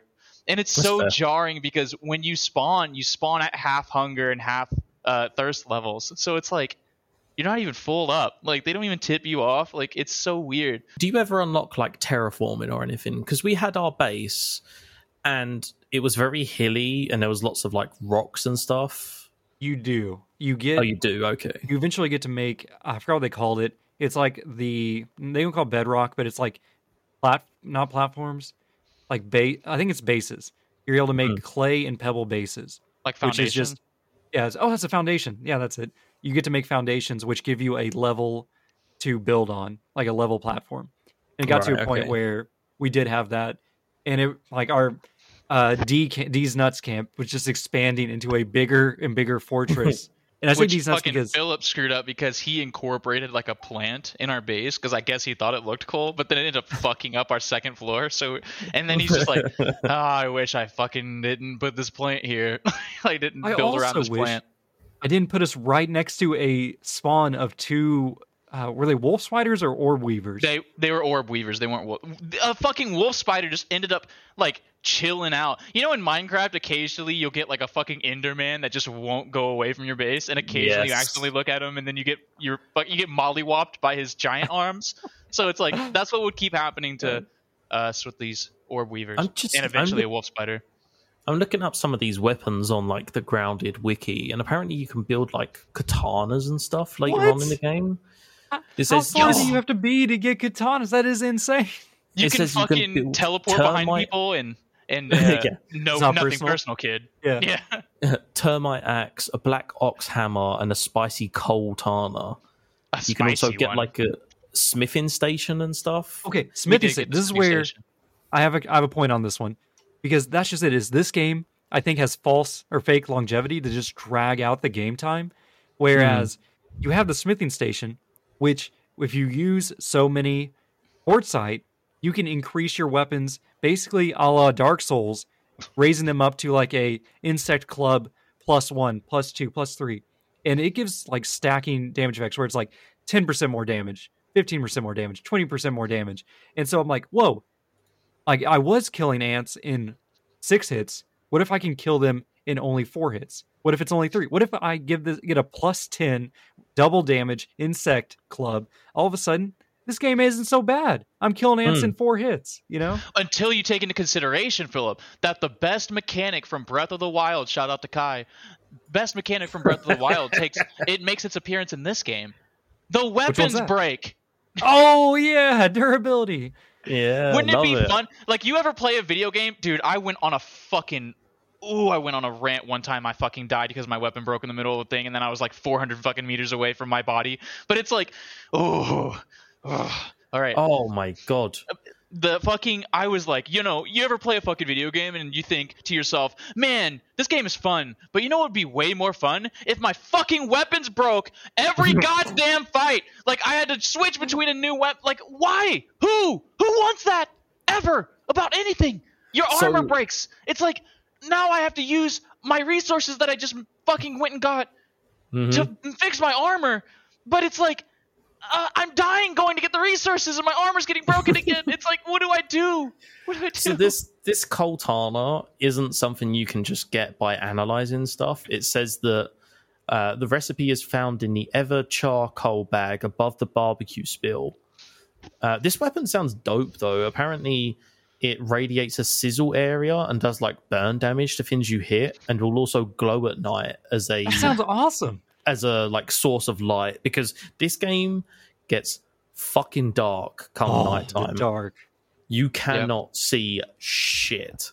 many times. How many times have we died in the in a dark fucking underwater tunnel, Philip? And just because we got well- lost.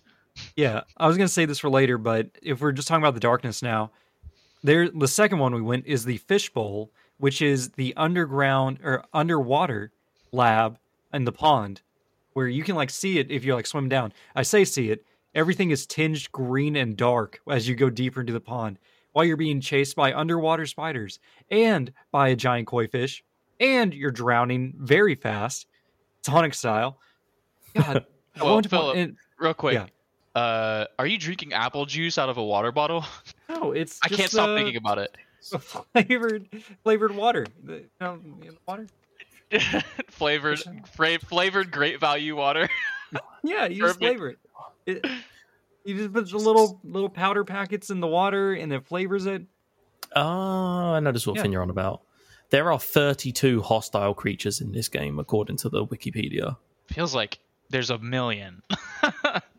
You know that statistic Oh. where it's like there are more rats in New York than humans? That's what it I really feel it in this game. It's like there are bugs everywhere that want you to be dead. All right, let's finish up this underwater segment. So Oh, we yes, dive go on. down, yeah, and we find first off, you have to find the secret hidden depths under the pool, under the pool. whatever. God damn it. which we just we're just looping around this huge section of the pond that's like the whole top corner of the map is It's just literally water. the size of fucking Alaska, this stupid pond, man. and it's so deep.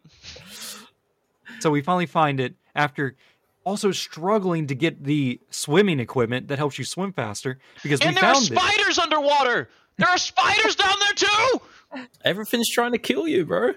we found the way to the depths. We get down there and realize we are too slow at swimming to make it to the air bubble on the other side of the depths because it's you have to swim down, swoop into the depths, swim in an underground tunnel to the far side where we didn't even know. Like we don't have a guide or anything.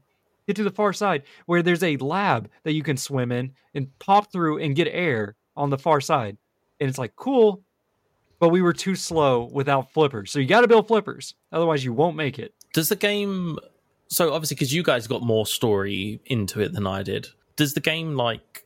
Does it prompt you well for like your next objectives? Because the whole, the whole point is that you're trying to unshrink yourself, Oh yeah, it gives you Supposedly. very clear goals. right? You just don't know how to accomplish them because Oh right. once you meet Burger, Burgle, the robot, who is a robot designed to make burgers, but he was redesigned to be the the scientist that shrunk you or partially shrunk you the or something fucking like that. lore? Yeah, in the lore. And he was reprogrammed to be an assistant, a lab assistant. Only problem is Burger's powered by these Nintendo NES uh, game chip cartridges that you have to find and collect. What is the uh, the Famicom? They legit look like Famicom cartridges. Yeah. So he's like, I want to help you, but all my science knowledge is stored on these cartridges that are scattered across the backyard. You have to go out and find them. And he, I'm like, all right, Burger, what I should I, what should I be doing? And he's like, hey, I can give you recipes for science points that you get, and you can build new stuff. Yeah, I love that stuff. And he's like, okay, here's what you can do for me today. Here's your quest log, pretty much, your daily quest. He'll give you three quests. And one's like, hey, go kill three ladybugs. And I'm like, that sounds really hard. I'll think about it, Burger. What don't you gotta do? And he's like, go get my chip from the hedge. And I'm like, okay. He's like, go get my chip from the lake. And I'm like, okay. And that's it. That's like all you get story wise from. Like he has like more stuff you can talk to him about, but as far as objectives, that's all you get. You get Do Bioshock you- audio logs, but it's like I wasn't listening to them. Do you want to know something really uh, upsetting? What's up? This this article I found that's dated uh, 26th of November 2021 says that apparently they, we only have access to about 20% of the story. This game, if if that's true, this game is set to be insanely massive. This is a huge project. Super massive, you could say. Which is I don't know. what That's that's, That's a not- different game company. It's a different game company. You could- well, I mean, we're really small, so it could be relatively massive as oh, well. oh, there you go. It could be normal sized, massive. But yeah, like apparently this game is nowhere near complete. And so did you did you do much base building stuff? That's what I'm curious about because obviously Yes. you've done a lot of plot Philip stuff. did. Every time Philip Dave was was the base offline, builder. I was building the base. I was gathering resources. I was building up as much as I could. Just anything to help us. I was in the middle of building sky bridges so we could bypass walking through the forest of leaves or not leaves of grass just to get to places faster. Oh, But- okay. The problem is I would die or dehydrate or any other way that would stop me from building these bridges. Or I would just run out of grass and I'm like, I need to go chop more grass.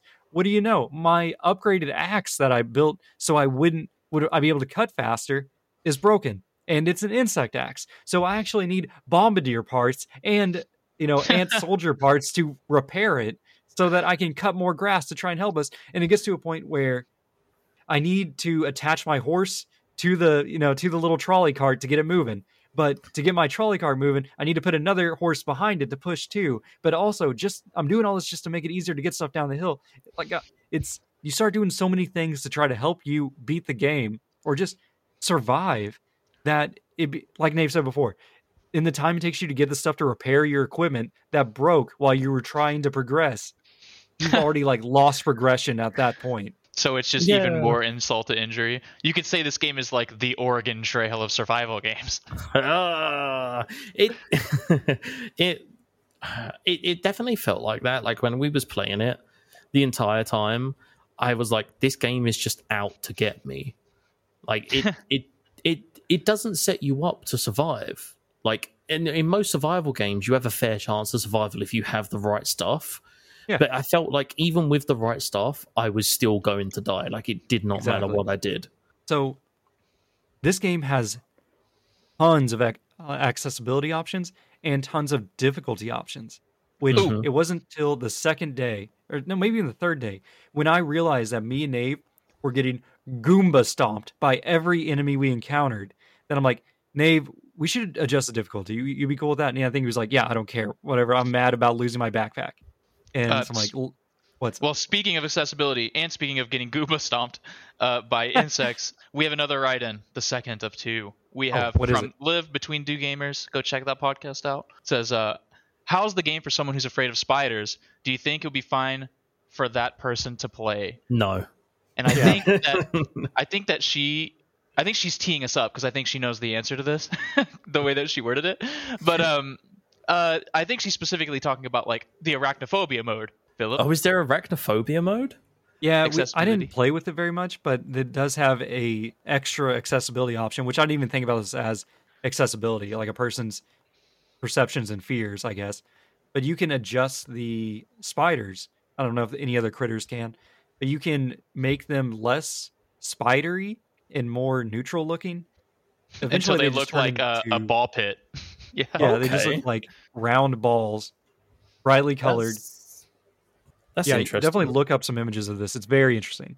It's very cute and Oh. funny. Well, the the thing is, is I was like, that's funny. That's kind of you know, that's a funny tongue in cheek thing. And then now that I played it, dude, these spiders are kind of fucking scary, dog. Dude, they are so scary. fucking very sharp. They're very angry. Like Oh, everything's yeah. so cartoony and cute, and then these spiders are like fucking. Sorry. I'm looking at level five of the arachnophobia mode, and it's just a white ball with red Yeah. eyes.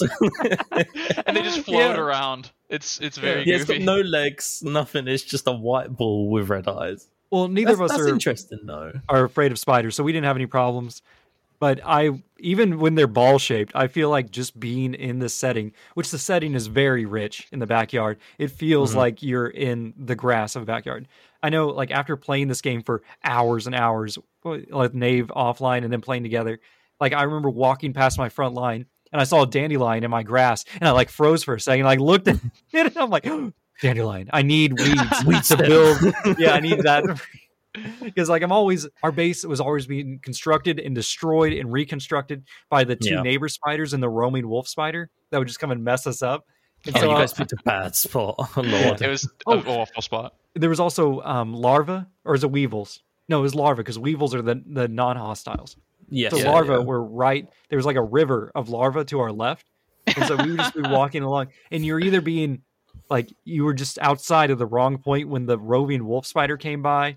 You walked a little too close to the river of larva on the left side, or you went out behind the house of or these nuts camp, and you encountered the two orb weavers who proceeded to yeah. just like shooting webs at you until they eventually like took 360 you down. no scoping you, and it is the worst to get hit by these spider webs. Um. So what do they? It's, what do you? Out of curiosity, sorry. Go on, Dave. Go on.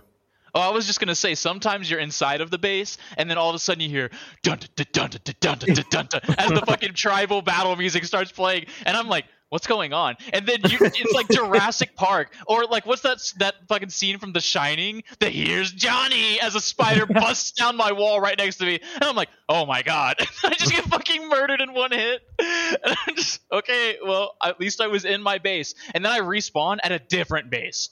Like 500 Oh, meters yes, away, and I'm like, yeah. "Oh, good! I forgot to set my respawn point."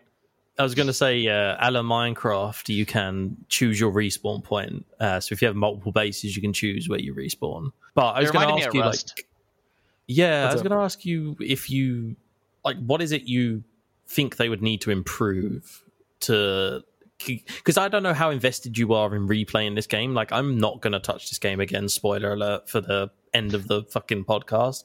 But I'm I, I feel like I've had my fill with this game. So do you feel that as someone who hadn't played it before that it was welcoming? Like did you I- know what you were I doing? got something for this. So earlier I was bringing up the all the accessibility options, then the difficulty options. hmm By the third day, me and Nave, we were both you know struggling, and I said, Nave, let's lower the difficulty, and I think he was like, Yeah, that's fine.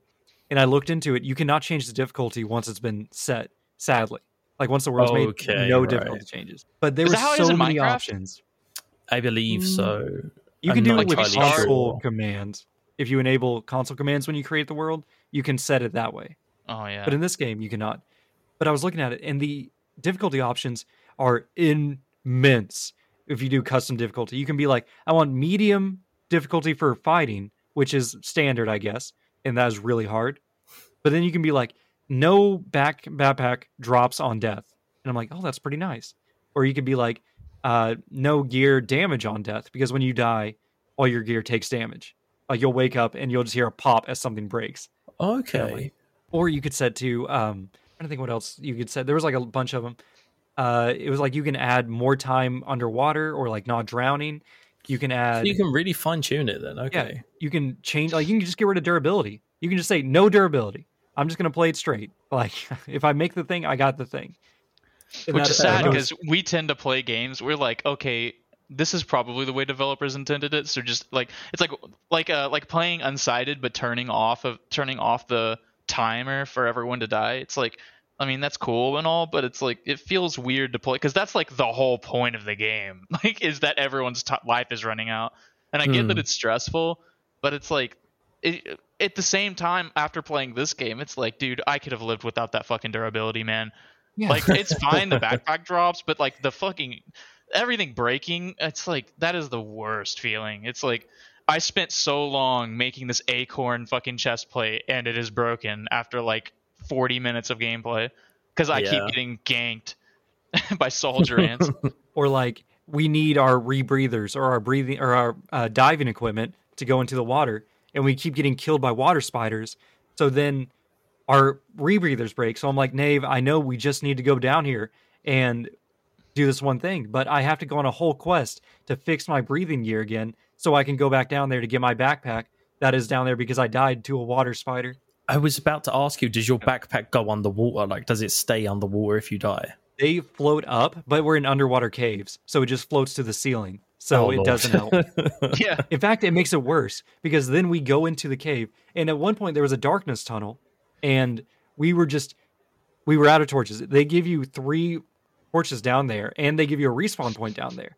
And But so I'm like, guess what happens when you die with that torch in your backpack? Yeah. You fucking lose it. It's down there in the dark cave now. so not just it's not that we were drowning, it's that we were being killed by water spiders in the cave. And so there were points where we were like, all right, it's pure darkness in there. We just got to go down there in the dark and hope for the best. And it got to a point where I watched a YouTube video and I'm like, all right, Nave, it's going to be a left, a right, and you got to swim up a little bit, then straight, and don't go down. Don't if you go down, there is even more spiders. And he's like, I know that one already because that's what murdered me because I was swimming down in the pure darkness. It's like trying to play through Pokemon. Was it uh, not Mount Moon, but the Dark Cave, or I think it's just called the Dark Cave, you know, whatever, where you're trying to play through without using Flash. yeah, yeah, yeah. I know what you're on Yeah. about. Yeah. You know It's what it reminds me of is that you ever watched Super Mario 64 speedruns blindfolded? Oh. And have you ever watched that? Yeah, I it's have. amazing because it's like people are like they'll they'll walk and then they'll just punch and they're like waiting for a sound cue of them punching a wall and they're like okay know where I'm at I'm gonna turn 90 degrees because there's notches in the N64 controller so you can know how fucking far you're turning they're just like oh it's so weird it's so interesting bro Crazy. they're like listening Terrible to, to play. like like they're playing they're doing the Bowser fight and like when you whoosh him around the whoosh sound is different whenever you pause the fucking game depending on where Bowser is like located so they're Ah. like pausing the game over and over again waiting for the whoosh to sound specifically the way they want it to so that they can release the fucking B button and throw I'm like these guys are nuts they're That's good crazy. That's terrible. So, Oh. okay, right. One last thing I wanted to ask you guys as well. How cooperative did you feel that it actually was playing? Because I kind of felt like me and Ellie were just playing in the same world separately. Does that Well, make what a sense? slam dunk of a question you brought up because I feel the exact same way with Nave. There were so many points where Nave is just doing whatever Nave is doing. I'm doing whatever I'm doing. And every once in a while, I'm like, all right, Nave, we got to progress for this for the podcast. That's the only reason I'm bringing this up. It's like we got to we got to do this because for whatever reason we like doing this. And he's like, okay. And I'm like, you're gonna go and do hell with me until we win this so we are each doing our own suicide runs in the hedge. We're doing our own suicide runs in the underwater until one of us, God, God help us, one of us will make it, and then we can just both of us be done. And then it's like, I beat it. I'm like, all right, Nave, when you get back, you just go in this tunnel and you should be able to find a way out. And he's like, well, where's the X? Oh, there it is. There's a hole in the ceiling. I'm like, okay, cool.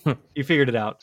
It's like fucking was- Super Meat Boy. You know, super, when you finish a level in Super Meat Boy and you see all of your previous failed attempts play at once, but it It's takes lit- an hour and a half.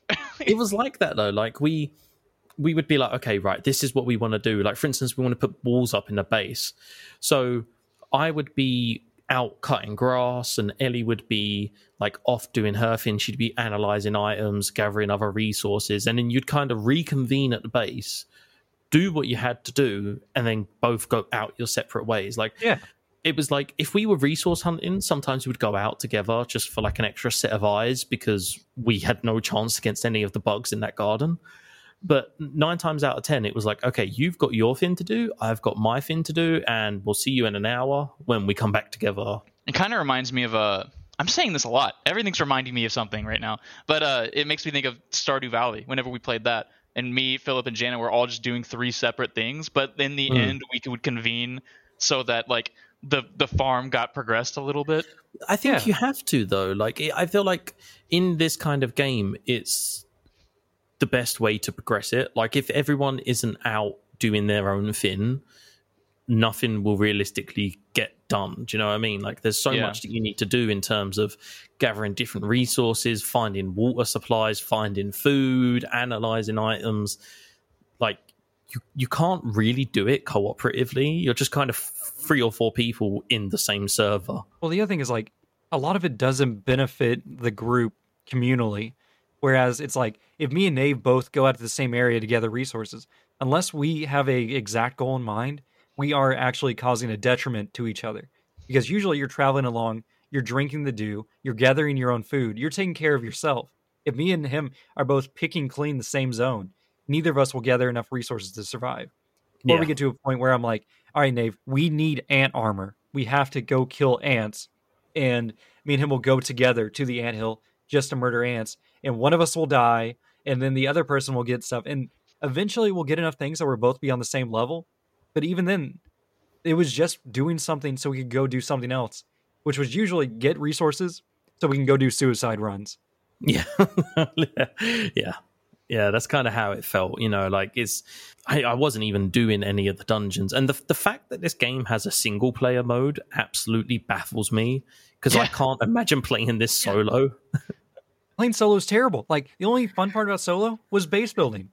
Like that's all I was doing is I was out there doing the monotonous crap so I could do the action stuff when me and Nate were playing. Like I was building up a base, I was gathering food, I was trying to to grease our path as greasy as I could get it, so me and him could be like slugs and slide along them without any salt in the way. I don't I don't know what this metaphor is doing, but I just wanted us to progress, and we cannot progress no matter I how hard we try. I I would- I'm still shocked that you played 20 day 26 in game days. Like that's absolutely mind boggling to me. We go through a lot for this podcast. we go through quite a bit. I feel bad suggesting it. I'm the one who was like, "Yeah, let's play grounded." This was on our list. Oh, Um, okay, right. I don't feel Yeah, too it was bad. it was cute for a while. Oh, yeah, at first you're like, "Oh, okay." this is one of those weird games. Like we, well, we went through that whole th- that whole difficulty discussion, and I'm like, no difficulty, Dark Souls, get good or lose, get out of here, peasant. That we were screaming at Ben, you know, and we got angry at each other. This game, I was like, dude, I really fucking wish we put it on easy. like, I really wish we were on creative mode because what I would, what I would just do every time I got upset is like, I just want to explore. Like, I just want to. That was mostly what I did in Elden Ring too. Is I would just wander off and like look at everything. And this game's aesthetic is pretty.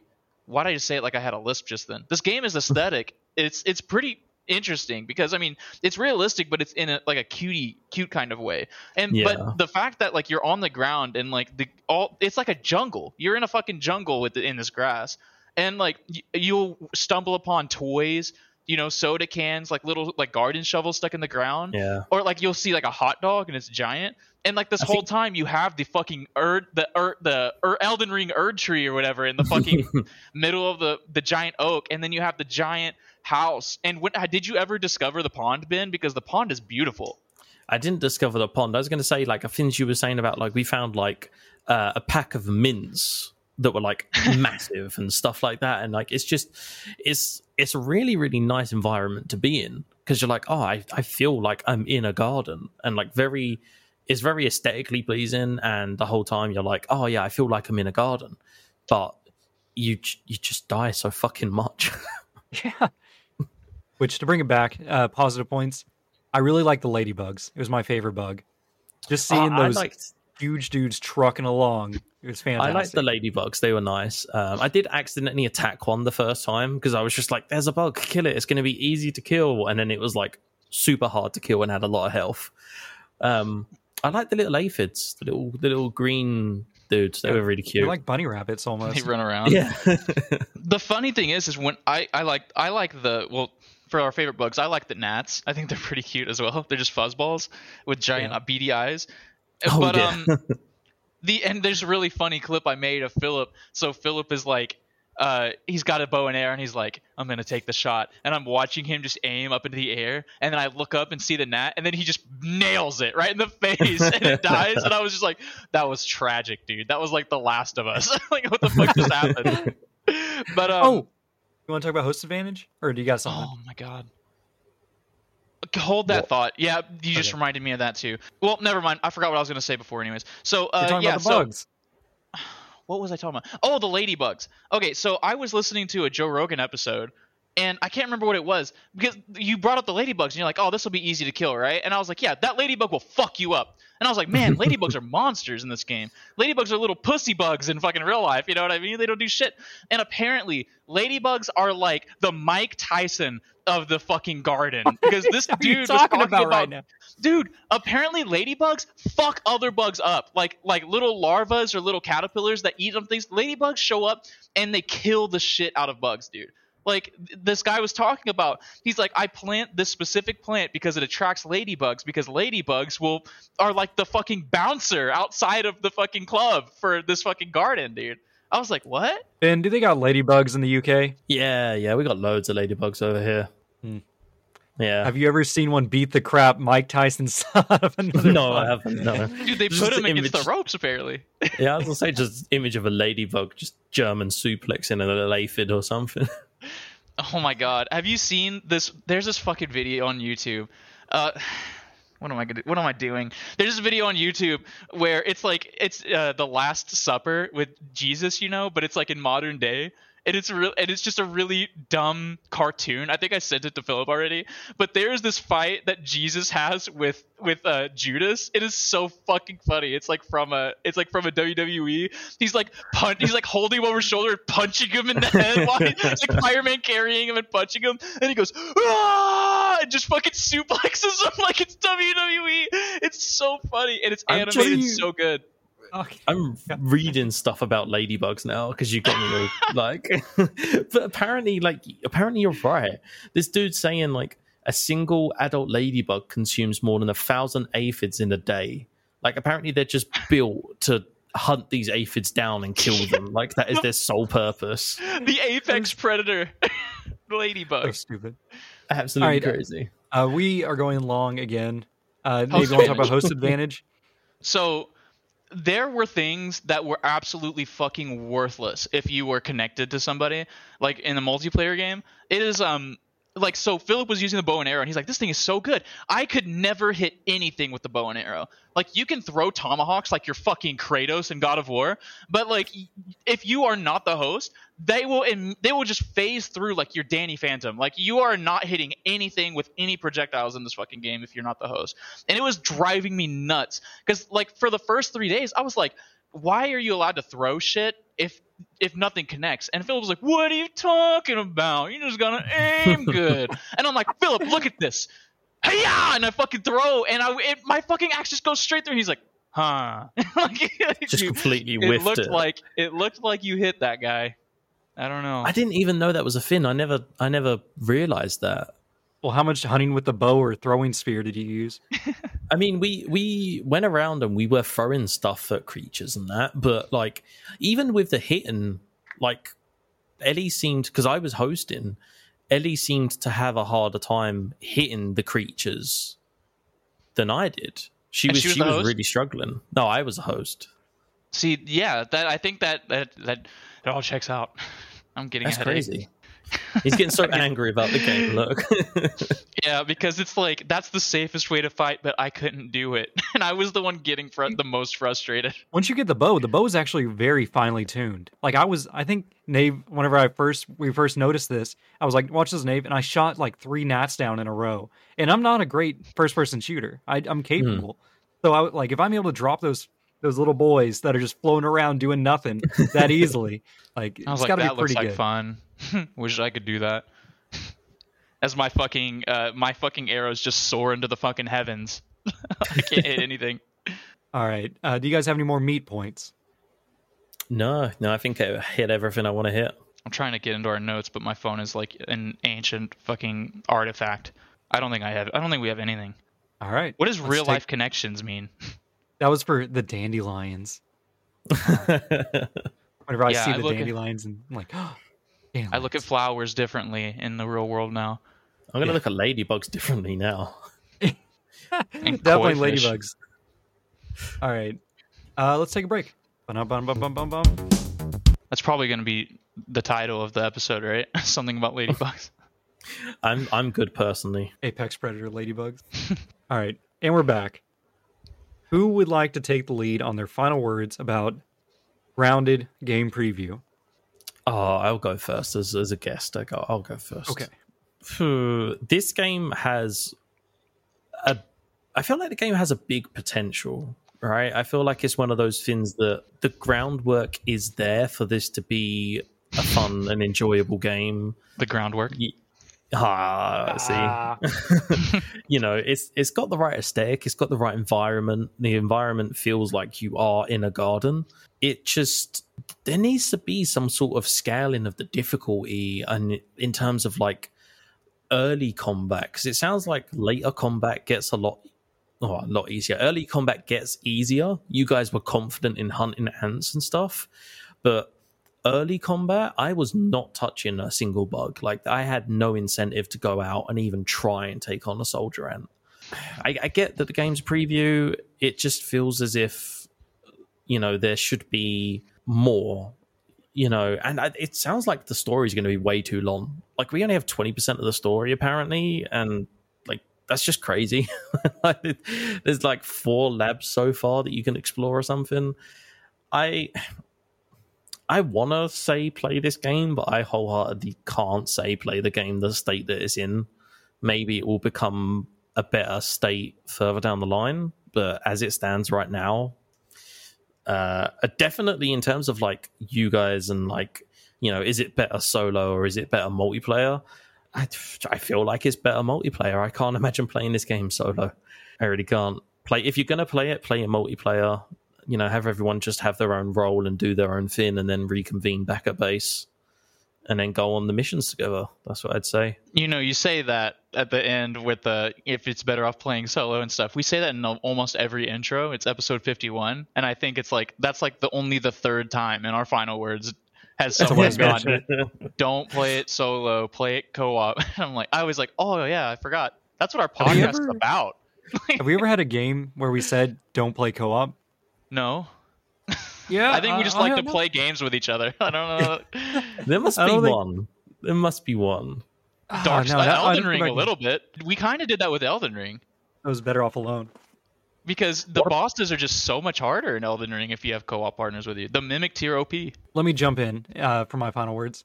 We'll kick it to you, Nave. I think you nailed it on the head with the everyone do your own role. We came in this hot on medium difficulty, and Uh, we should have either fine tuned a custom difficulty with the tons of options they give you, or played on easy, just anything to cool down. And it'd be nice to have two more players, because if I could come in the game and just focus on base building and have a good time, like I could do that. Like Nave can be our adventurer that goes out and gathers more rare resources, or if he needs backup to call on one of us. Like I wish we had two more people playing with us. Like I don't know how we could have timed it with you being so many hours ahead of us. like uh, we probably could not find a reasonable way for us to play this game. But I wish we all played four together. So I recommend this game to be played by people co-op. I don't think single player would be worth it because I played this solo, but it was always in preparation for co-op. both of my daughters have seen me play this, and I've played this with my daughters, and they enjoyed it, but they also agree the difficulty is tuned way up too much for medium difficulty. They were immensely struggling because my oldest daughter, she seems to have a problem just navigating a 3D environment sometimes, where she's like, "Dad, where are you?" And I'm like, "I'm 37 mil- centimeters this way, whatever. I'm like right around the corner, and she's like, "Where's that?" You know, just completely lost in the sauce. And I'm like, "Just look at the waypoint." She's like, "There's no waypoints. There's so many waypoints in this game. They give you tons of waypoints." Yeah, yeah. I think you can have like 12 or something. There's loads. I recommend I this mean- game. I recommend you lower the difficulty, and I recommend you don't try to just knock out the story as much as you can. Take your time, focus on just doing what you actually enjoy doing. Otherwise, you're gonna burn out like we did. We burned out so fast. I say so fast. We played multiple, like over ten hours of this game, but we still burned out in the end and ditched I mean, Chris. Could you imagine doing the dungeons on your own, Philip? Oh Like, my god. It would be so much slower. I would inchworm my way with like multiple respawn points just to get there. yeah. There's no way right. I could just like because even the hedge maze, I ended up setting a respawn point at like the base of the hedge, and we were still str- full struggle mode just to get up there. Which was a fucking big brain move, Philip. Because before we, when we were, we did the hedge maze, the first like 25 deaths of the hedge maze, we were literally sprinting back to the hedge maze like 400 centimeters away. That it was so far away until Philip had the brilliant idea of, I'm gonna put a bed over there. like I'm, I'm tired of this. The second place is so bad that they give you a fucking bed right at the beginning. They're Yeah, like, they- this is gonna Hey, suck. here's a respawn point. Oh You're, shit! you're gonna need it. And I'm like, oh no. And we proceeded to suicide run from that bed multiple times till we eventually like. It's not even that we were, I don't know, fighting our way through like a massive bunch of enemies. It was like we were meat into the meat grinder, wearing down the enemies. Like respawn, run in there, pick a backpack, use crappy hammer because it's the only tool that's not broken to fight off these droids. Because you fight robots later on in the labs. You fight these security robots. they oh, heard. wow. They're so strong. God damn it. All right, Nave, what's your final words? you you yoinked that that point I was gonna bring up from me, but yeah, if you're gonna play this game, I'm just gonna I'm just going to make an ice cream sandwich of your both of your points. Play it co-op, don't play it solo. Adjust the difficulty. Don't play on medium. Uh, that really soured all of. It sounded like it soured all of our experiences when this game probably Yeah. would have been a, a lot more enjoyable if we decided to start off on an easier difficulty. And like Philip said, we weren't like fucking uh, get good balls to the walls going. We saw medium, and medium was like, "Yep, that sounds good. That sounds like Medium's the normal." base mode, apparently. Like that's their. this is how it's meant to be played. And it's it's uh, life is a struggle. Maybe that's what they're trying to teach us through the eyes of these tiny children. You know, it would be great though if if in the in the end game, uh, you get shrunk down with a Glock nine millimeter, and you just fucking pop caps and these stupid ladybugs. Somebody mod pistols and AKs into this fucking game because I'll play the shit out of that game. I want to shoot bugs. I hate these bugs. All right. This game's fine. I, I forgot we were in the final reviews. Yeah. So is this a play? uh, Do you think are you going to play this game again? I know you already said no, Ben. I mean, honestly, if you were like, "Hey, you want to play some more Grounded?" I'd be like, "Uh, "Okay." What's interesting is that the there's an Xbox uh, showcase coming up, I- I think in a month, and it's being speculated that Grounded's going to appear there, and like the full game's going to be released like sometime this year, maybe. I mean, it's all speculation, but I mean, like maybe I mean, if the full game came out and somebody else was like, "Hey, I want to be on your show. Can we talk about Grounded?" I'd be like, "Okay." With, what me and Philip know, I think we could probably rush through those first two things, and we're definitely, even though we put in like 20 hours into that fucking one game, the the one world, I think that we need to abandon that fucking world and put, and start it on an easier difficulty. We need to turn that 100%. fucking weapon degradation off. It is th- awful. That's what I was going to say. I feel like if if like one or two people was like, "Hey, I kind of want to play this game. Do you want to play it?" I would jump in, but I would jump in with a custom difficulty, like a hundred percent.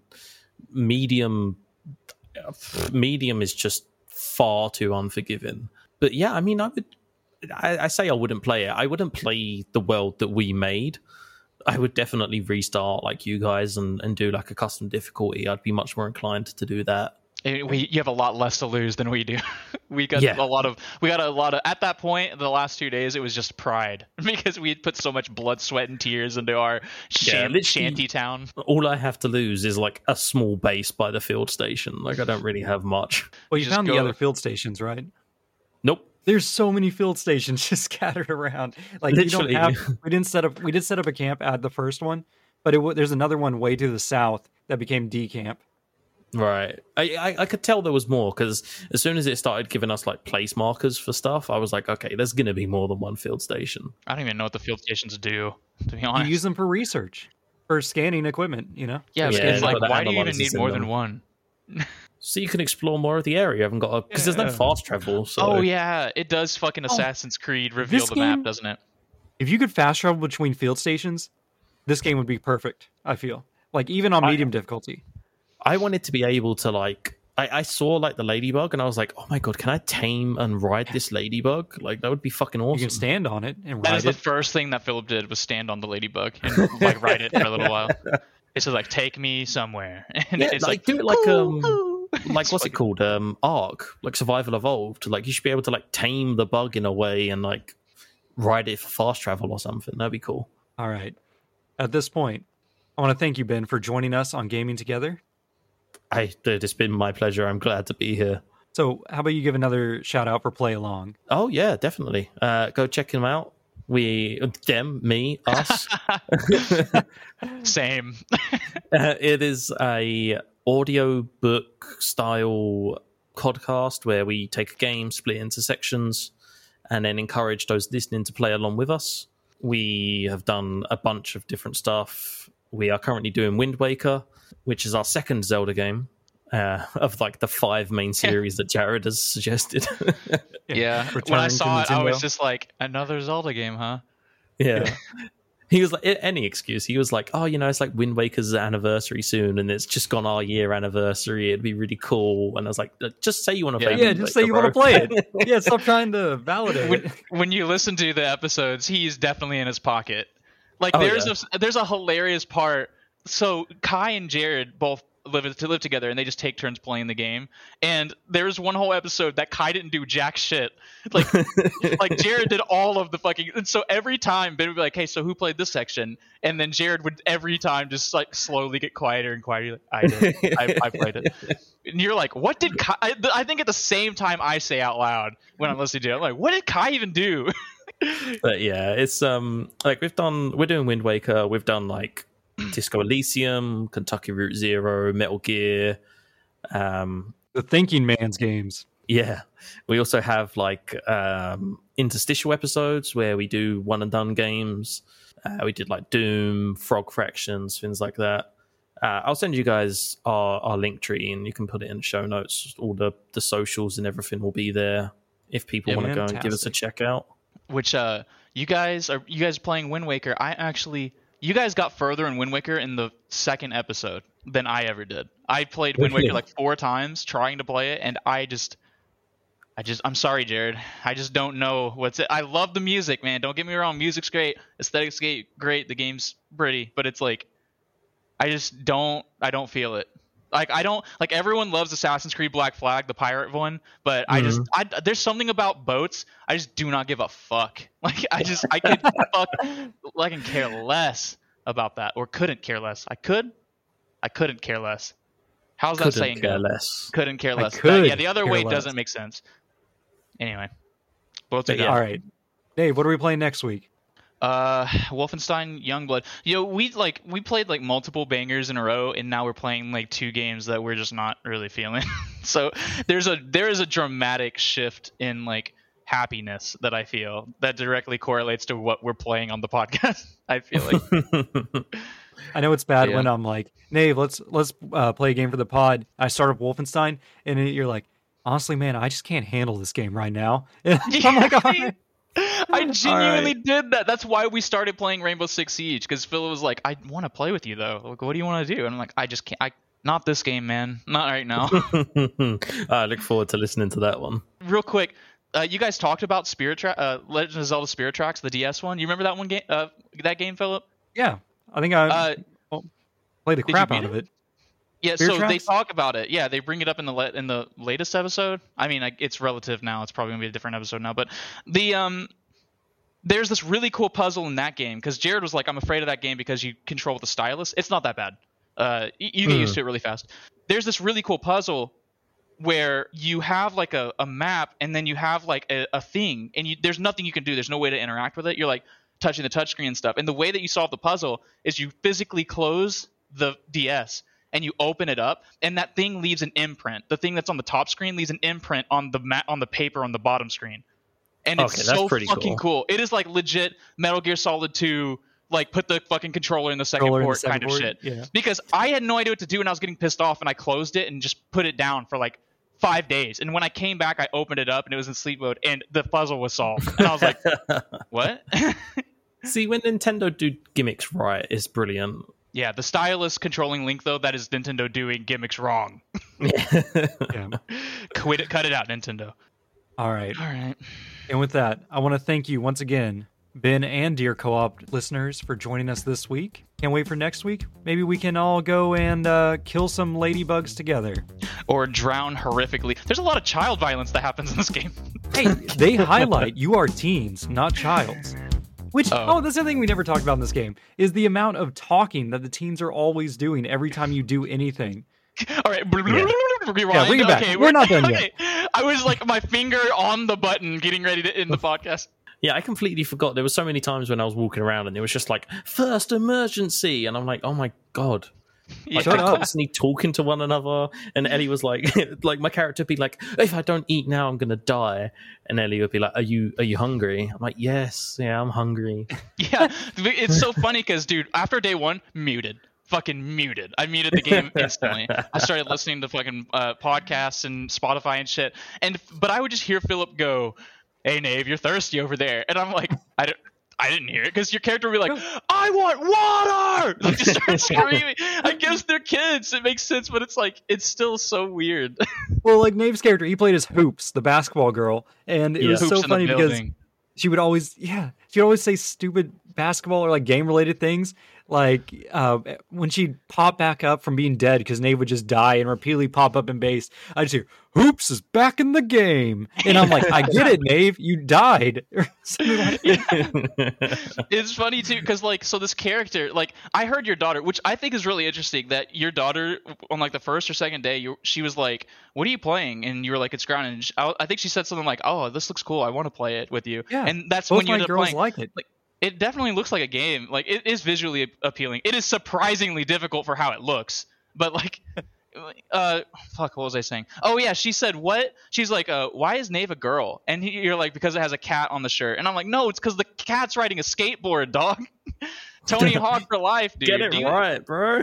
It's like everyone in our show has heard my phone go off a hundred times and it's the tony hawk dang, fucking doing a special move. Like that's what that's from everyone. I fucking love tony hawk. All right. Now we can end it. All so uh something something ladybugs next time. See ya. Child violence. Bye bye